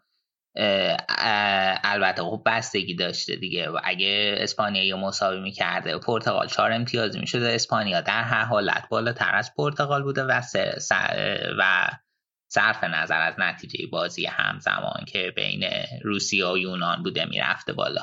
اسپانیا میبازه ولی یونان هم میبازه و بازی رو در رو ملاک بوده که بازی رو در روشون یک یک مساوی شده بوده. بعد به گلا نگاه می‌کنن که یونان تفاضلش صفر بوده ولی چهار تا گل زده. اسپانیا تفاضلش صفر بوده ولی دو تا گل زده. به اسپانیا حذف میشه در کمال شگفتی و پرتغال اول گروه با 6 امتیاز میره بالا و یونان دوم گروه با 4 امتیاز. آره خیلی بدجنسی شاید پرتغال اگه می‌دونست که یونان قراره اینقدر بد قلق باشه بعدا ترجیح می‌داد که اسپانیا بیاد مثلا یه مساوی چیزی می‌کرد. آره. توی گروه دوم هم گفتیم فرانسه انگلیس کرواسی سوئیس بودم بازی اول گروه بازی در واقع دوم گروه بود. بازی هفته اول گروه مچ که اول گروه بین فرانسه و انگلیس بود که خیلی بازی قشنگی بود. اینا بازی خیلی خوبی آدمه. انگلیس لمپارد اولی گل می‌زنه بعد یه پنالتی می‌کنن که به کام پنالتی ها می‌زنه بارتز می‌گیره. بعد بازی تا آخر بازی فرانسه خیلی حرف خاصی نداشته. تا دقیقه 91 که یه ضربه آزاد پشت محوطه میشه و زیدان گلش می‌کنه مستقیم. خیلی قشنگ بوده. و دقیقه 93 آنریه فرار می‌کنه. روش پنالتی می‌کنن و آنری هم اونقدر آماده بوده که بعد پنالتی که پخش زمین میشه بلند میشه و انگشتش به نشونه پیروزی نشون میده و جلوی تماشا چیا دور می‌زنه. خیلی خوب این صحنه یادم. و خیلی باحال بود. پنالتی هم زیدان گل می‌کنه و دو یک فرانسه اون بازی رو در میاره. یه جای دیگه که زیدان و تیم فرانسه تیمو در آورد دیگه این کارشو. آره. بعد در نهایت تو این گروه حالا فرانسه اول میشه با هفت امتیاز و انگلیس با 6 امتیاز دوم میشه. یه بازی که خ... یه گروهی که خیلی جنجالی بود گروه سی رقابت ها بود که سوئد و دانمارک و ایتالیا و بلغارستان هم گروه بودن و گروه سختی بود. به هر حال شانس و به ایتالیا خیلی ها می‌دادن. ایتالیا بازی اول با دانمارک. سف سف مساوی می‌کنه. سوئدم پنج تا به بلغارستان می‌زنه. که یادم هم موقع بلغارستان مربی بلغارستان هم یه کری سنگین برای سوئدیا خونده بود که سوئدیا تو بازی میزن تو دهنشون. بعد هفته دوم دانمارک دوباره بلغارستان می‌بره. سوئد ایتالیا سوئد ایتالیا یک یک می‌کنن که کاسانو بازی جلو انداخته و آخر بازی ایبرا روی یه ضربه کورنر یه گل خیلی خوب می‌زنه. نمی‌دونم با پشت پا نمی‌دونم. امیر حسین یادت اون گل رو؟ آره اون جزء گلایی که هی از ایبرا می‌بینیم توی مثلا چیزا. آره. تیزرایی که ازش میاد بیرون. آره اون اون گل جزء خوباشه فکر کنم. گل خوبای ملیشه. آره آره جزء گل خوباشونه. آره دقیقا. کاسانو هم بازی کنه خوبی بود اون سال. آره مهاجم خیلی خوبی بود. بعد وضعیت این گروه تا بازی آخر اینجوری بود. سوئد 4 امتیاز دانمارک 4 امتیاز ایتالیا دو امتیاز. بعد بر شرایط مساوی هم گفتیم بازی رو در رو ملاک بود که ایتالیا یه یک یک داشت یه صفر صفر. اگه بازی رو می برد پنج امتیازه می‌شد. و تنها در صورتی ایتالیا صعود نمی کرد که سوئد و دانمارک با یه نتیجه اندازه دو دو یا بالاتر مساوی کنن بعد ایتالیا دقیقا هم دو دو شد. آره ایتالیا به با نکبت بلغارستان می‌بره. دقیقه 94 کاسانو گل می‌زنه و بلغارستان دو یک می‌برن و که خوشحالی و میریزن تو زمین و اینا قافل از اینکه بازی همزمان دقیقه 89 سوئد گل مساوی زده بوده و بازی همزمان دقیقا دو دو میشه. و اینجوری میشه که تو این گروه ایتالیا حذف میشه. سوئد اول گروه میاد بالا دانمارک دوم گروه. بعد تیتر خبرم شده بود تو سایت یوفا که بیتن ایدلی بو آوت که حذف شدن در حالی که هیچ شکستی نداشتن و یه سری ممکن می‌گفتن که ممکنه تبانی کرده باشن فدراسیون ایتالیا بعد بازی شدیدن حمله کرده و ولی تراپاتونی می‌گفت که طبیعیه توی چیز توی فوتبال این چیزا پیش میاد. بعد سوئد و دانمارک هم سینا میگه که خیلی رقابت سنگینی دارن با هم و همیشه داستانشون پر از کلکل و درگیری بوده و داستان توانی خیلی بهشون نمیچسبه.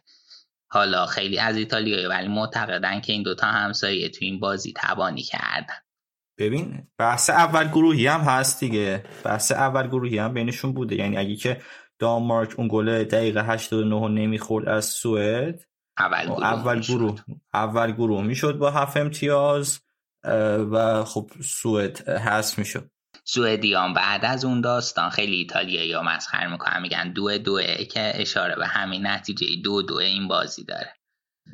بعد یه خاطره هم از سینا بگیم که سینا گفته که بازی آخر شب بود و همه خواب بودن. بعد بازی شبکه سه پخش می‌کرد.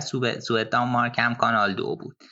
بعد گله که ایتالیا زده گفتم مثل وحشی شروع کردن بالا و پایین پایین پریدن و فکرن زلزله شد و اومدن دیدن که آخرای بازیه. بعد دیدم مثلا اون بازی دو دو شده خیلی یه مثل یه آب سردی بود که ریختن رو سرم و قابل تصور شرایط برای هوادار ایتالیا تو اون زمان.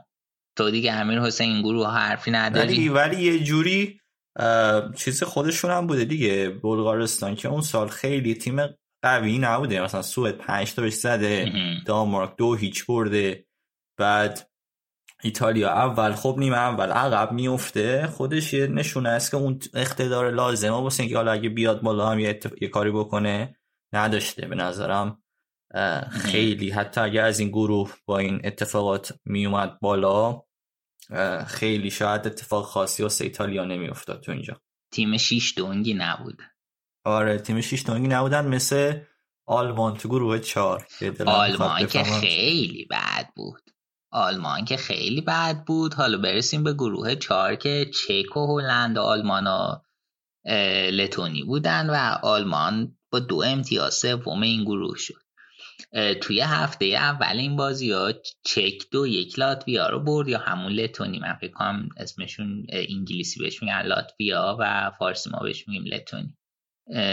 و آلمان با هلند یک یک کرد. اون بازی ها تورستن فرینگس گل اول آلمان ها زد. هلند دقیقه 81 نیستلروی که من با مرتضی ابراز هم دردی می‌کنم. من هم از این فن خیلی بدم میاد. نیستلروی گل مساویه زد. بعد بازی دوم خیلی بازی قشنگی بود بین هلند و چک که واقعا هیچ وقت بازی یادم خیلی خوب بود. هلند اول دو هیچ جلو میفته با گلای بوم آفن روی. و چک خیلی اون سال تیم خفنی بود. اصلا اینکه هلندی و دو هیچ جلو افتاد خیلی نتیجه عجیبی بود.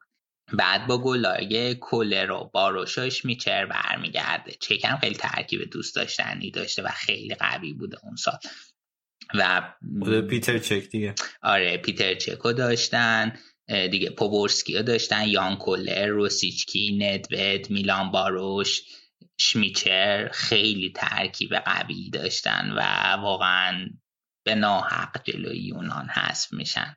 اون سال به نظر من 2004 داشتیم هم با سینا صحبت می‌کنیم به نظر من تیمی که شایسته عنوان قهرمانی بود چک بود. با روشن فکر کنم آقای گل شد توی این یورو. آره. با که خیلی هم زیاد نزده مثل که پنج تا زده.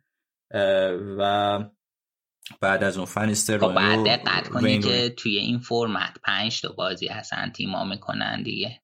شیش تا ببرش آره متوسط یه گل آره. زده. آره. آره. بعد توی بازی سوم آلمان دو تا مساوی کرده بوده. حتما برد می‌خواسته برای سعود یکی چم از چک جلو میفته ولی در نهایت هاینس و میلان باروش دو تا گل می‌زنن و آلمان دو یک میبازه. چک با نه امتیاز میاد. صدر گروه صدر گروه صدر نشین میشه و هلند دوم گروه میشه. البته آلمان اگه مساوی هم می‌کرد اون بازی و به دردش نمی‌خورد دیگه. باید می‌برد آره دیگه برد می‌خواستن حتما.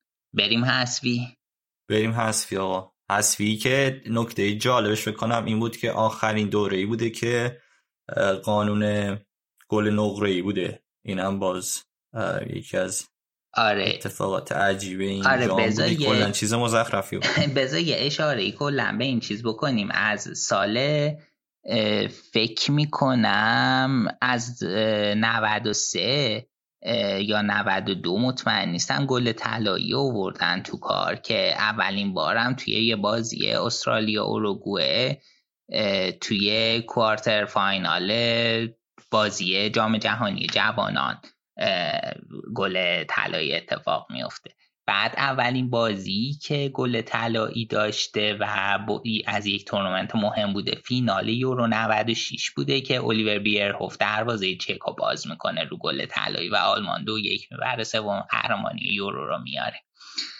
بعد گل طلایی اینجوری بوده که گله که می‌زدن توی یکی از وقت اضافه ها بازی بلا فاصله تموم می‌شده و اون تیمی که گل زده بوده برده. بعد میگم نه قانون انگار بعده. از فصل 2002-2003 میگن که خب اوکی.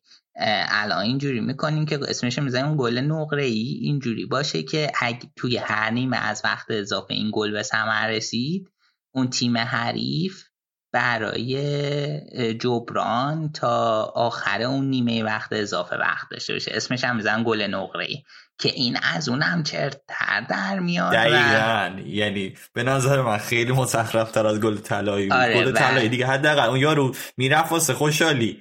گل نقره ای احتمالا مثلا می‌دونسته سه دقیقه وقت داره. بعد سه دقیقه هم ناراحتی و یه حالت زهش کشی داشته. کسی بر نمیگشته. آره در نهایت هم این جام بازیه نیمه نهایی بین چک و یونان. میره گل نقره ای میره وقت اضافه و یونان با گل نقره ای بازی می‌بره. حالا به اون بازی هم اشاره می‌کنی حذفی بازی اول بازی پرتغال انگلیس بوده که خیلی بازی جذاب و جنجالی بود. این بازی تو وقت قانونی یک یک شد. اوون دقیقه سه گل زده بود و پستیگا بازی رو مساوی کرده بود. توی وقت اضافه اول روی کاستا جلو میفته گفتیم گل نقره ای بوده. بنابراین انگلیس تا آخر چیز فرصت داشته گل جبران کنه و لمپارد گل جبران می‌کنه و دو دو میشه میره پنالتی که تو پنالتی پرتغال در نهایت می‌بره. یه بازی دیگه هم هلند سوئد تو پنالتی برده. و یونان. یکیچ فرانسه رو برد چکم سه هیچ دانمارک برد تا رسیدیم به نیمه نهایی که نیمه نهایی ها هم اشاره کردیم. نیمه نهایی ها رو یکیشو اشاره کردیم که یونان چکو تو گل نقره ای برد و پرتغال هم دو یک هلند می‌بره. حالا این یونان و چک دیگه گل نقره ایش خیلی شبیه گل طلایی بود دیگه. یعنی دقیقه آخره نیمه اول وقت تلف شده. آره دقیقه یه... 105 و توی چیز توی وقت اضافه تازه. آره. و یه کورنر گرفتن واسه یونان. بعد سوتو نزد. خب حالا مثلا بعضی وقت الان دیگه وقت تموم شه. سوتو میزن واسه کورنر رو سرب کرده بود. کلینا که اینا برن کورنر رو بزنن و همون گل شد. شاید یکی از بازی های شبیه به بازی ایران و مراکش تو جام جهانی. که لحظه آخر یه آره. یه ارسال از کنار گل شد. اینم خیلی شبیه اون بود. آره. بازی فینالم که یونان آتوری هاگل یکیچ می‌بره و پرتغال هرچی می‌زنه به در بسته می‌خوره و فینالا توی ورزشگاه خودیشون توی لیسبون به یونان میبازن. واقعا ولی عجب تیمی داشت اوتوری هاگل اون سال آره تیم عجیب و دفاعی بود. تیم دفاعی بود که نه تنها مثلا خیلی چیز بود خیلی مثلا خوب تو دفاع بود این بود که مالکیت هم نمی‌داد اونقدر زیاد به حریف. یعنی تو همین بازی فینال با اینکه مثلا خب خیلی پرتغال بهتر بود مثلا 17 تا شوت زده بود ولی مثلا 10 تا کورنر زده بود ولی مثلا 58 درصد کلا مالکیت توپ داشت. اون در مقابل فقط یونان مثلا یه شوت تو چهار چوب داشت که همون هم گل شد. آره. یکی از نکات جالبش هم این بود که مارکوس مرک معرف حضور تصال بله دکتر مارکوس مرک. دکتر مارکوس مرک داورای خوب لیگا این اون سال میشه داور فینال. آره. یکی از دلایلش هم این بود که بازی مشابه خب مثلا کلی اون موقع مطرح تر بود و بهتر ولی خب مثلا عین بازی افتتاحی رو کلی سود زده بود دیگه شاید نخواستن دوره تکرار کنن. ولی مارکوس میرکم از این جهت بحث برانگیز بود انتخابش که دکتر دندون پزشک اوتوری هاگل بوده. نمی‌دونستم جدی؟ آره بعد پرتغالیا کلی اعتراض که مثلا چرا و اینا ولی بعدم مثل این که همه راضی بودن از مثلا یعنی به مطبوعات دنیا کلا از قضاوتش تو بازی راضی بودن. آره مارکوس خیلی کار درست بود. ولی حیف واقعا من فکر کنم یکی از آماده ترین پرتغالای مثلا تو این 20 سال. خدایی این پرتغال بیشتر از پرتغال 2016 حقش قهرمانی بود. 2016 چی بود؟ با سه امتیاز اومد سوم گروه اومدن بالا. دقیقا. همون که اونجا فکر نمی کردن توی 2004 انتظار می‌رفت که اینا قهرمان بشه. خیلی ترکیبشون میگن فیگو دکو رونالدو آره اون جلو شماره نوشون پاولتا. بعد تعویزاشون مثلا آره مانیش مثلا روی روی کوستا. روی کوستا مثلا تعویز طلاییشون بوده. مثلا تو آره. همین بازی فینالم دقیقه 60 اومده بازی رو در بیاره. مثلا نونو گومش بازی تعویز طلاییشون آره آره. نونو گومش خیلی دوست داشتم. خیلی دستشون باز بود از طرفی هم مربیشون اسکولاری که مثلا دو سال قبلش جام جهانی گرفته بود. یه جورایی چیز می‌کرد دیگه. یعنی سنگینی رو مینداخت روی پرتغال واسه قهرمانی. ولی خب نشد. منم شرط بسته بودم این بازی رو بهت گفتم. شرطی چی بود؟ هم بگو حالا اینجا بگو با حال بود خیلی داستانه. آره ما خب اون موقع می‌دونه یعنی می‌دونستیم شانس پرتغال زیاده بعد شانس یونان کم. شرط این بستیم که اگه مثلا پرتغال برد یکی به من ساندویچ مثلا فلافل بده ولی خب یونان اگه برد مثلا من ساندویچ بهتر زبونی چیزی مثلا به این قانون شرط های چی میگن؟ نسبت به احتمالات ما رعایت می‌کردیم از بچگی. آره ولی یه نکته هم که راجع این یورو بود این که توپ پاش خیلی معروف شد. توپ پای اون توپ پای توسی که خطای سیاه داشت روش. آره. اینا بعد خیلی تو بالا نمیم ایران اینجوری بود و خیلی دیگه مثلا تو مدرسه می‌دیدیم توی این ور اون ور همه جای این توپا می‌دیدیم. خیلی تحت تاثیر بود. منم خیلی فیفا چیز بازی می‌کردم. یورو 2004 بازی کامپیوتری شو خیلی آدم بازی می‌کردم از ای اسپورت مثلا تا فکر کنم سال 2008 و من همیشه 2000 یورو 2004 بازی می‌کردم. آره بازی خوب آره. و چیزای فکر کنم اون سالم سالای اولی بود که هی گزارش عادل فردوسی پورو خیابانی و اینا رو هم میذاشتن رو این بازی ها دیگه نکته هست راجع به این فینال و کلن یورو. فکر نکنم من که دیگه چیزی ندارم. آره با توتال دامینیشن پرتغال فینال یونان برد. این شماره هفتهشون هم بذار بگیم تعریف کنیم که خیلی خوب بود. الان اسمشو میگم بهت. زاگورالکیس که فکر کنم بهترین بازی کنه جام تورنمنت شد آره. آره همون سال مثلا حالا اینو احتمالا سینا راجوش می‌دونه ولی همون سال تو اینتر مثلا خیلی بازی نمی‌کردی. سری بازی حذفی و اینا میذاشتن. شاید مثلا شروع مسابقات هیچی فکر نمی‌کنه یه همچی آدمی بعد بیاد بشه بهترین بازی کن ولی با اون چیده مانو توری هاگل این اتفاق افتاد. آره کاریستیاس هم توی حمله داشتن که خیلی خوب برشون گل میزدینم یادم. ورده برمه کجا بوده؟ کاریستیاس بوندسلیگا بوده دیگه هم. آره بوندسلیگا بود. آخه کاریستیاس اول آره ورده برمن بود. بعد تا سال 2005 برمن بود. بعدش میره آیاکس آره. مدتی هم مثل که مدیر و اینا اسپورتینگ بوده. الان من دیدم. آره. خب دیگه. ولی برمن هم ذخیره بود. آه آره. خیلی اتفاق چیزه. آره. خب دیگه این بحث مجری جان. بحث این بازی های جذاب ملی هم راجع به 2004 هم صحبت کردیم. بریم استراحت کنیم برمیگردیم با بخش آخر برنامه. خیلی زود.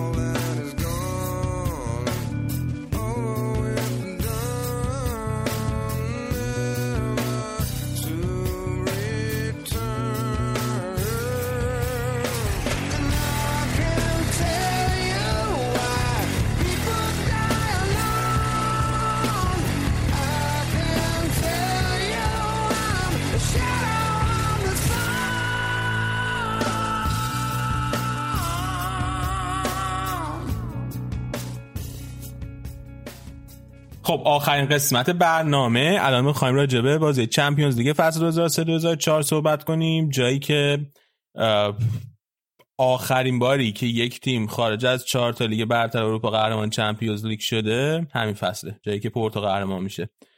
شروع کن. و هر دو تا تیم فینالیست خارج آره از هر دو تا تیم فینالیست خارج از چهار تا لیگ برتر بودن. شروع کنیم با آراد. آراد چطور بود بازی ها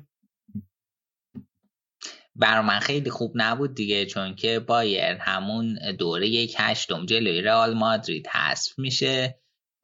بعد توی گروهی اشتوتگارت هم دوم گروه میاد بالا. تو گروهی که منچستر بوده که خب یه بازی هم توی اشتوتگارت منچستر یونایتد دو یک می‌برن. بعد توی حسبی یه سفر سفر با چلسی می‌کنن یه یکیچ میبازن و حذف میشن. و همونطور که گفتم آرسنال تو بخش انگلیس گفتم آرسنال با اینتر هم گروه بود که دوتا بازی خیلی جذاب بود رفت و برگشتش. رفتش آرسنال تو هایبری سه هیچ نیمه اول سه تا گل خوردن که گل دوم و یه volley خیلی خوشگل فن در میده زد. بعدم گل سوم که دیگه چی میگن اون tap-in آخر رو کی بود مارتینز زد. آرسنال یه پنالتی هم خراب کرد با تیری آنری و اینتر یه برد خارج از خونه خیلی خوب گرفت. ولی بازی برگشت آرسنال تونست نتیجه رو جبران کنه خیلی خوبم جبران کنه. پنج یک تونستن ببرن اینتر رو. که آرسنال اول یکی جلو افتاد بعدش بازی رو مساوی کرد اینتر با ویری. بعدش ولی آنری که روز خوبش بود ترکون یه استارت خیلی خوب زد. روی دوتا گل بعدی تاثیرش یه گلش که خودش زد استارت زد. بعد سر توپ زد برگشت جلوش زانتی بود. خیلی ریلکس داشت می‌رفت جلو. بعد یهو استارت زد شروع کرد تند حرکت کردن. زانتی و جا گذاشت همونو زاویه بسته زد یه گل خوشگل یه بار دیگه هم دفاع به هم ریخت این بار پاس گل داد. و بعد از اونم ادو و پیرس تونستن گل زنی کنن. تا آرسنال بتونه این بازی رو 5 1 ببره. دوتاشون جزو بازی خیلی کلاسیک چمپیونز لیگ تو مرحله گروهی. یه بازی دیگه ای هم که تو گروهی بذار بهش اشاره بکنیم. بازی عجیب غریبه موناکو جلوی دپورتیو لاکرونیا بوده. توی موناکو که موناکو 8 3 می‌بره. و جزو سنگین ترین نتیجه تاریخ لیگ قهرمانان این بازی. و خب نکته عجیب ترش هم این بوده که دپورتیو لاکرونیا جزو فصلهای خوبش بوده. اون فصل هم میاد صعود می‌کنه مرحله حذفی. تا نیمه نهایی هم میاد که به پورتو با یه اختلاف میبازه.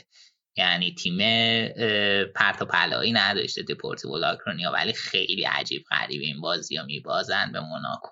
آره لاکرونیا توی حذفی دو تا ایتالیایی حذف می‌کنن تو یه هشتم اینتر رو یکیچ رفت و برگشت می‌برن. بعد مرحله بعد می‌خورم به میلان که فکر کنم اون خیلی جالب بوده. بازی رفت و چار یک میبازن به میلان. در حالی که اول هم یکی جلو میافتن بعد میلان با گلای کاکا دوتا گل از کاکا و شفچنکو و پیرلو بازی رو می‌بره. بعد شاید خیالشون دیگه راحت بوده می‌رسه به بازی برگشت تو اسپانیا. بازی برگشت لاکرونیا خیلی طوفانی شروع می‌کنه. با پاندیانی یه گل می‌زنن و جلو میافتن.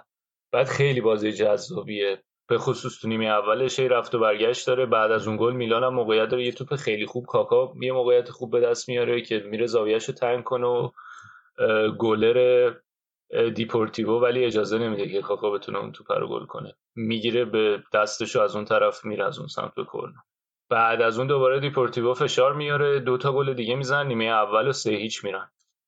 دیدا هم این خروجای ناموفقش کار دست میلان میده. و خیلی امیدوارانه میرن. نیمه دوم میلان یکم به بازی سوارتره. خیلی تلاش می‌کنن که بتونن بلکه به جایی برسن بتونن گل بزنن ولی نمی‌تونن. به جز یه موقعیت که توماسون داشت دیگه نمی‌تونن موقعیتی خلق کنن و کاملا تو روند بازی پیدا بود که چیز شدن. آچمز شدن خیلی گیجن نمی‌دونم باید چیکار کنن. اصلا انتظار همچین موقع اتفاقی رو نداشتن. بعد یه کار دیگه ای هم که می‌کنه آنچلوتی اینه که پیرلو رو تعویض می‌کنه. پیرلو رو که تعویض می‌کنه دیگه همون یه ذره امیدی هم که داشتن و فشاری که میوردن هم از بین میره. خلاقیت تیم که میره بیرون. و دیپورتیو می‌تونه در نهایت گل چهارم هم بزنه با خوانفران نه خوانفران نیست فران خالی یکی دیگه است بعدش چاریشون بازی رو می‌برن تا بتونن دوتا تیم ایتالیایی رو حذف کرده باشن. یکی از عجیب ترین کامبک اون موقع هم فکر می‌کنم اینقدر کامبک های اینجوری مثل الان که خیلی می‌بینیم حرف بوده باشه. مود نبود. افکرم آره آخرین باری یعنی این کامبک بارسا زد زد جلوی پی اس جی رکورد همین چیز شیکونده بود دیگه. دپورتیو جلوی میلان. آره. بعد آنجلوتی هم توی میلان کلا خوب کامبک می‌خورد دیگه. سال بعدش هم جلوی لیورپول اونجوری کامبک خورد. توی رئال هم یه بار دقیقا. یادم نیست همین فصل بود فصل بود که را قهرمان چمپیونز لیگ شد یا فصل بعدش با آنجلوتی که جلوی دورتموند دقیقا داشت همین اتفاق واسش میافتاد. بازی رفت فکر کنم سه یک برده بود. آره به, به هنر مخیتاریان باختین که همه آره همه مخیتاریان بود همه به میان اونم توپ خراب کرد. آره. خیلی بد بودن. آره حالا خلاصه. یه تخصص خاصی مثل این که داره کارت. رئال موناکو حرف بزنیم. اموریانتس توی لالیگا توضیح دادیم. از رئال داشته بود رفته بود موناکو و توی یه چهارم رئالی که تونسته بود بایرن هست کنه خورد موناکو.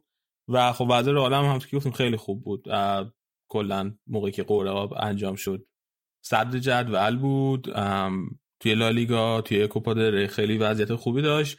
توی چمپیونز لیگ هم خب قرعه موناکو قرعه که به نظر قرعه خوبی میاد دیگه. یه تیم فرانسوی تیم خیلی شاخی هم نیست بازیکنای به نامی هم نداره و همه انتظارشن که رئال راحت برسه نیمه نهایی. بازی رفتم رئال 4 دو برد. مورینت صد یه دونه گل زد به رئال بازی ولی خیلی مشکل نبود. رئال تونست 4 دو ببره.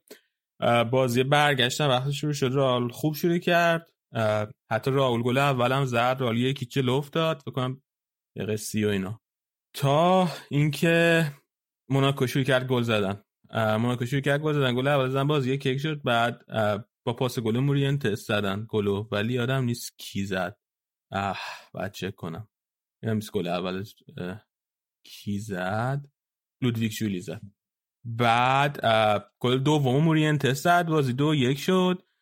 و دوباره دقیقه 66 جولی یه دونه گل دیگه زد بازی سه یک شد و موناکو در مجموع به خاطر گل زد تو خونه حریف رفت بالا رفت نیمه نهایی رو حالا حذف کرد. و من یادمه که بعد این بازی آرسن ونگر یه مصاحبه کرده بود گفته بود که رئال شاید تا یه دهه دیگه هم نتونه برسه به نیمه نهایی چمپیونز لیگ. و واقعا هم رئال نرسید دیگه یعنی بعد از اون چند سال طول کشید. تا موقعی که مورینیو بیاد هفت سال هشت سال طول کشید تا رئال بتونه دوباره برسه نیمه نهایی چمپیونز و از اون به بعد بود که افت رئال شروع شد. به دست مورینتس بریم. ای موافق باشین راجع به چیز حرف بزنیم. همون پورتو یونایتد. پورتو یونایتد. ببین چند تا چیز خیلی آیکانیک داره دیگه. یکی اینکه اون بازی برگشت بعد اینکه پورتو بازی رو مساوی می‌کنه اول ها بازی رفت که دو یک می‌برن و اتفاق مهمش اینه که رویکین اخراج میشه. کاملا دست یونایتد رو می‌ذاره و دست فرگوسون تو پست اون موقع هم خیلی تو خط میانه از نظر نگه داشتن بازی وابسته به کین بودن. خب بازی برگشتن نشونه برگشت تو اولترافورد با گل اسکولز جلو میفتم ولی بعدش بازی می‌تونن یک یک کنن که اون چی میگن شادی تاریخی رو داره مورینیو که کنار خط زمین میدوه تا سمت دروازه تا سمت محوطه جریمه اونا. و هر جا هم باش مسابقه می‌کنن در مورد حضورش تو یونایتد. اون اولاش هم که اومده بود تو یونایتد ازش پرسیدن که آره اون کارم با ما کردی و بعد خیلی هم اینطوری بود که آره واکنش طبیعی بود کاریست که شده. کاریست که شده. ولی کاملا از نظر تاکتیکی مچه فرگوسن خوابون. خیلی خفن بود پورتو اون سال واقعا. خیلی خوب بودن مسیرهای دوتا تیم که رسیدن فینال موناکو قبل رئال لوکوموتیو مسکو رو حذف کرد بعد رئال رو حذف کرد بعد نیمه نهایی خورد به چلسی. چلسی که گفتم آرسنال رو تونست دو یک تو هایبری ببره با گل دقیقه 87 وین بریج رسیده بود اونجا. ولی سه یک تو فرانسه باختن به موناکو برگشتم نتونستن جبران کنن دو دو شد و موناکو رفت فینال. اون طرف پورتو یونایتد رو حذف کرد بعدش لیون رو حذف کرد بعد نیمه نهایی با یه یک هیچ تونستن دیپورتیو رو حذف کنن. دیپورتیوی که گفتیم خیلی با هیجان رسیده بود تا اون مرحله. تا اینکه دو تا تیم خوردم من فکر اون موقع ما خیلی چیز بودیم ناراحت بودیم. فکر می‌کنیم خیلی فینال بی‌ذوقیه آره آره. بعد همش هم مثلا یه سری از این تحلیل بود که آره دیگه Champions League داره میره به این سمت و دیگه خوب نیست و جذاب نیست و اینا ولی بعدش دیگه هیچ وقت اینطوری نشد. آخه ببین بعد از چیز هم هست. بعد از این اتفاق در حالی میفته که دور گروهی دوم که خیلی ها معتقد بودن آره. باعث میشه تیم بهتر بیاد بالا حذف شده. آره فرمت جدید تو فرمت جدید بود و خب بکنم دو تا مربی که رسیدن فینال خیلی از نظر روحی به درد این فرمت می‌خورن دیگه. هم مورینیو کارهای روانی که انجام میده خیلی به درد این مدل حسبی می‌خوره. همین که می‌دونیم هم دشام خیلی استاد این کارهای حسبیه بازی حسبی تو جام جهانی هم نشون داد. بعد فینالا یه نکته جالبی که ترکیب پورتو داره تو اون فینال اینی که از 11 تایی که تو زمین بودن 9 تاشون پرتغالی بودن دو تاشون برزیلی. و یه جورایی هم میشن اسکلت اون تیم پرتغالی که میره تا فینال یورو. که حالا راجبش حرف زدیم. مثلا کاروالیو هست نونو والنته کوستینیا مانیش ایاتون باشه دکو که حالا بعد رفت. یه چیز دیگه هم که داره که خیلی اینا بعدا رفتن تو اون بارسایی خیلی که نه ولی من جولیو یادمه و دکو هر دو توی اون بارسایی بودن که فینال خورد بارسنال و از اون طرف از ترکیب موناکو هم که پاتریس اورا رفت یونایتد. دیگه خروجی چی بود از اینا؟ ها کاروالیو هم که مورینیو با خودش برد. چلسی که رفت. بعدم خیلی دوستش داشت. رئال هم با آره. خودش برد. از این بازی کناس که سبک امیر قله آره هر جا میره با خودش می‌بره. خسروی داری بعد فینال میشه گفت بدون درد سر بردن. البته از زیاد ها به خاطر اینکه گلا رو 71 و 75 زدن دو تا گل آخر.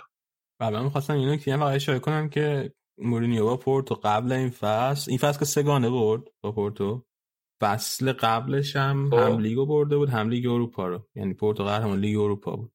و این دو فصلی بود که توی پورتو بود. یعنی هر فصل یه جام اروپایی براشون برده بود. یک نکته براتون بگم در نیمکت موناکو دو تا بازیکن بودن. یکی سباستیان اسکیلاچی یکی هم امانوئل آدبایور که بعد هم اومدن با آرسنال و یکی از یکی بدتر. آدبایور یه بازی خیلی خوب بود. آره ولی بعدا کارایی که کرد با آرسنال گلی که تو تاتنهام زد کل طول زمین رو دوید. استاد. آدبایور یه شیش ماهم اومد رئال دیگه با خوزه. دقیقا با همین مورینیو. آره قرضی اومد.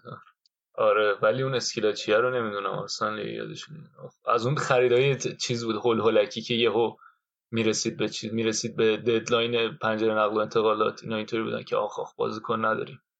سریع دوتا میخریدن.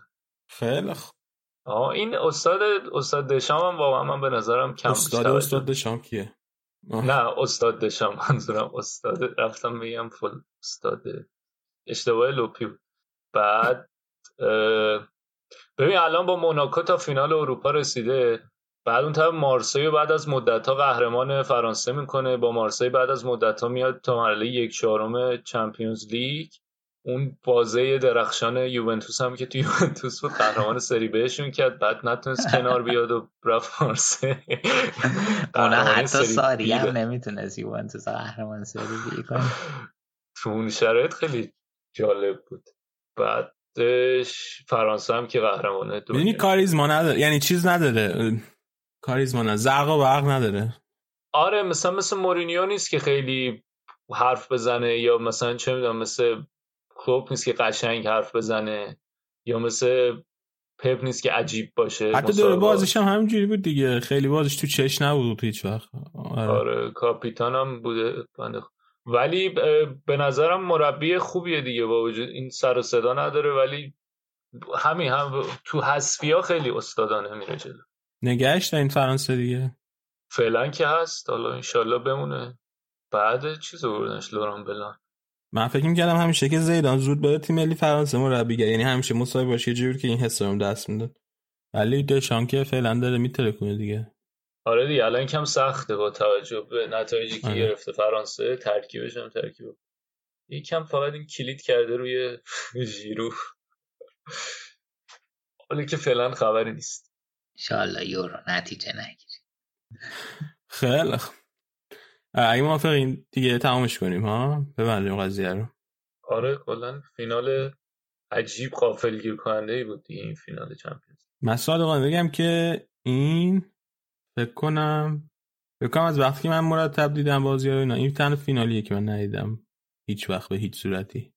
من فینال میلان یووه. اونو ندیدی؟ نه. مرتضی هم همیشه فینال چمپیونز لیگ ولی فکر کنم دنبال کرده.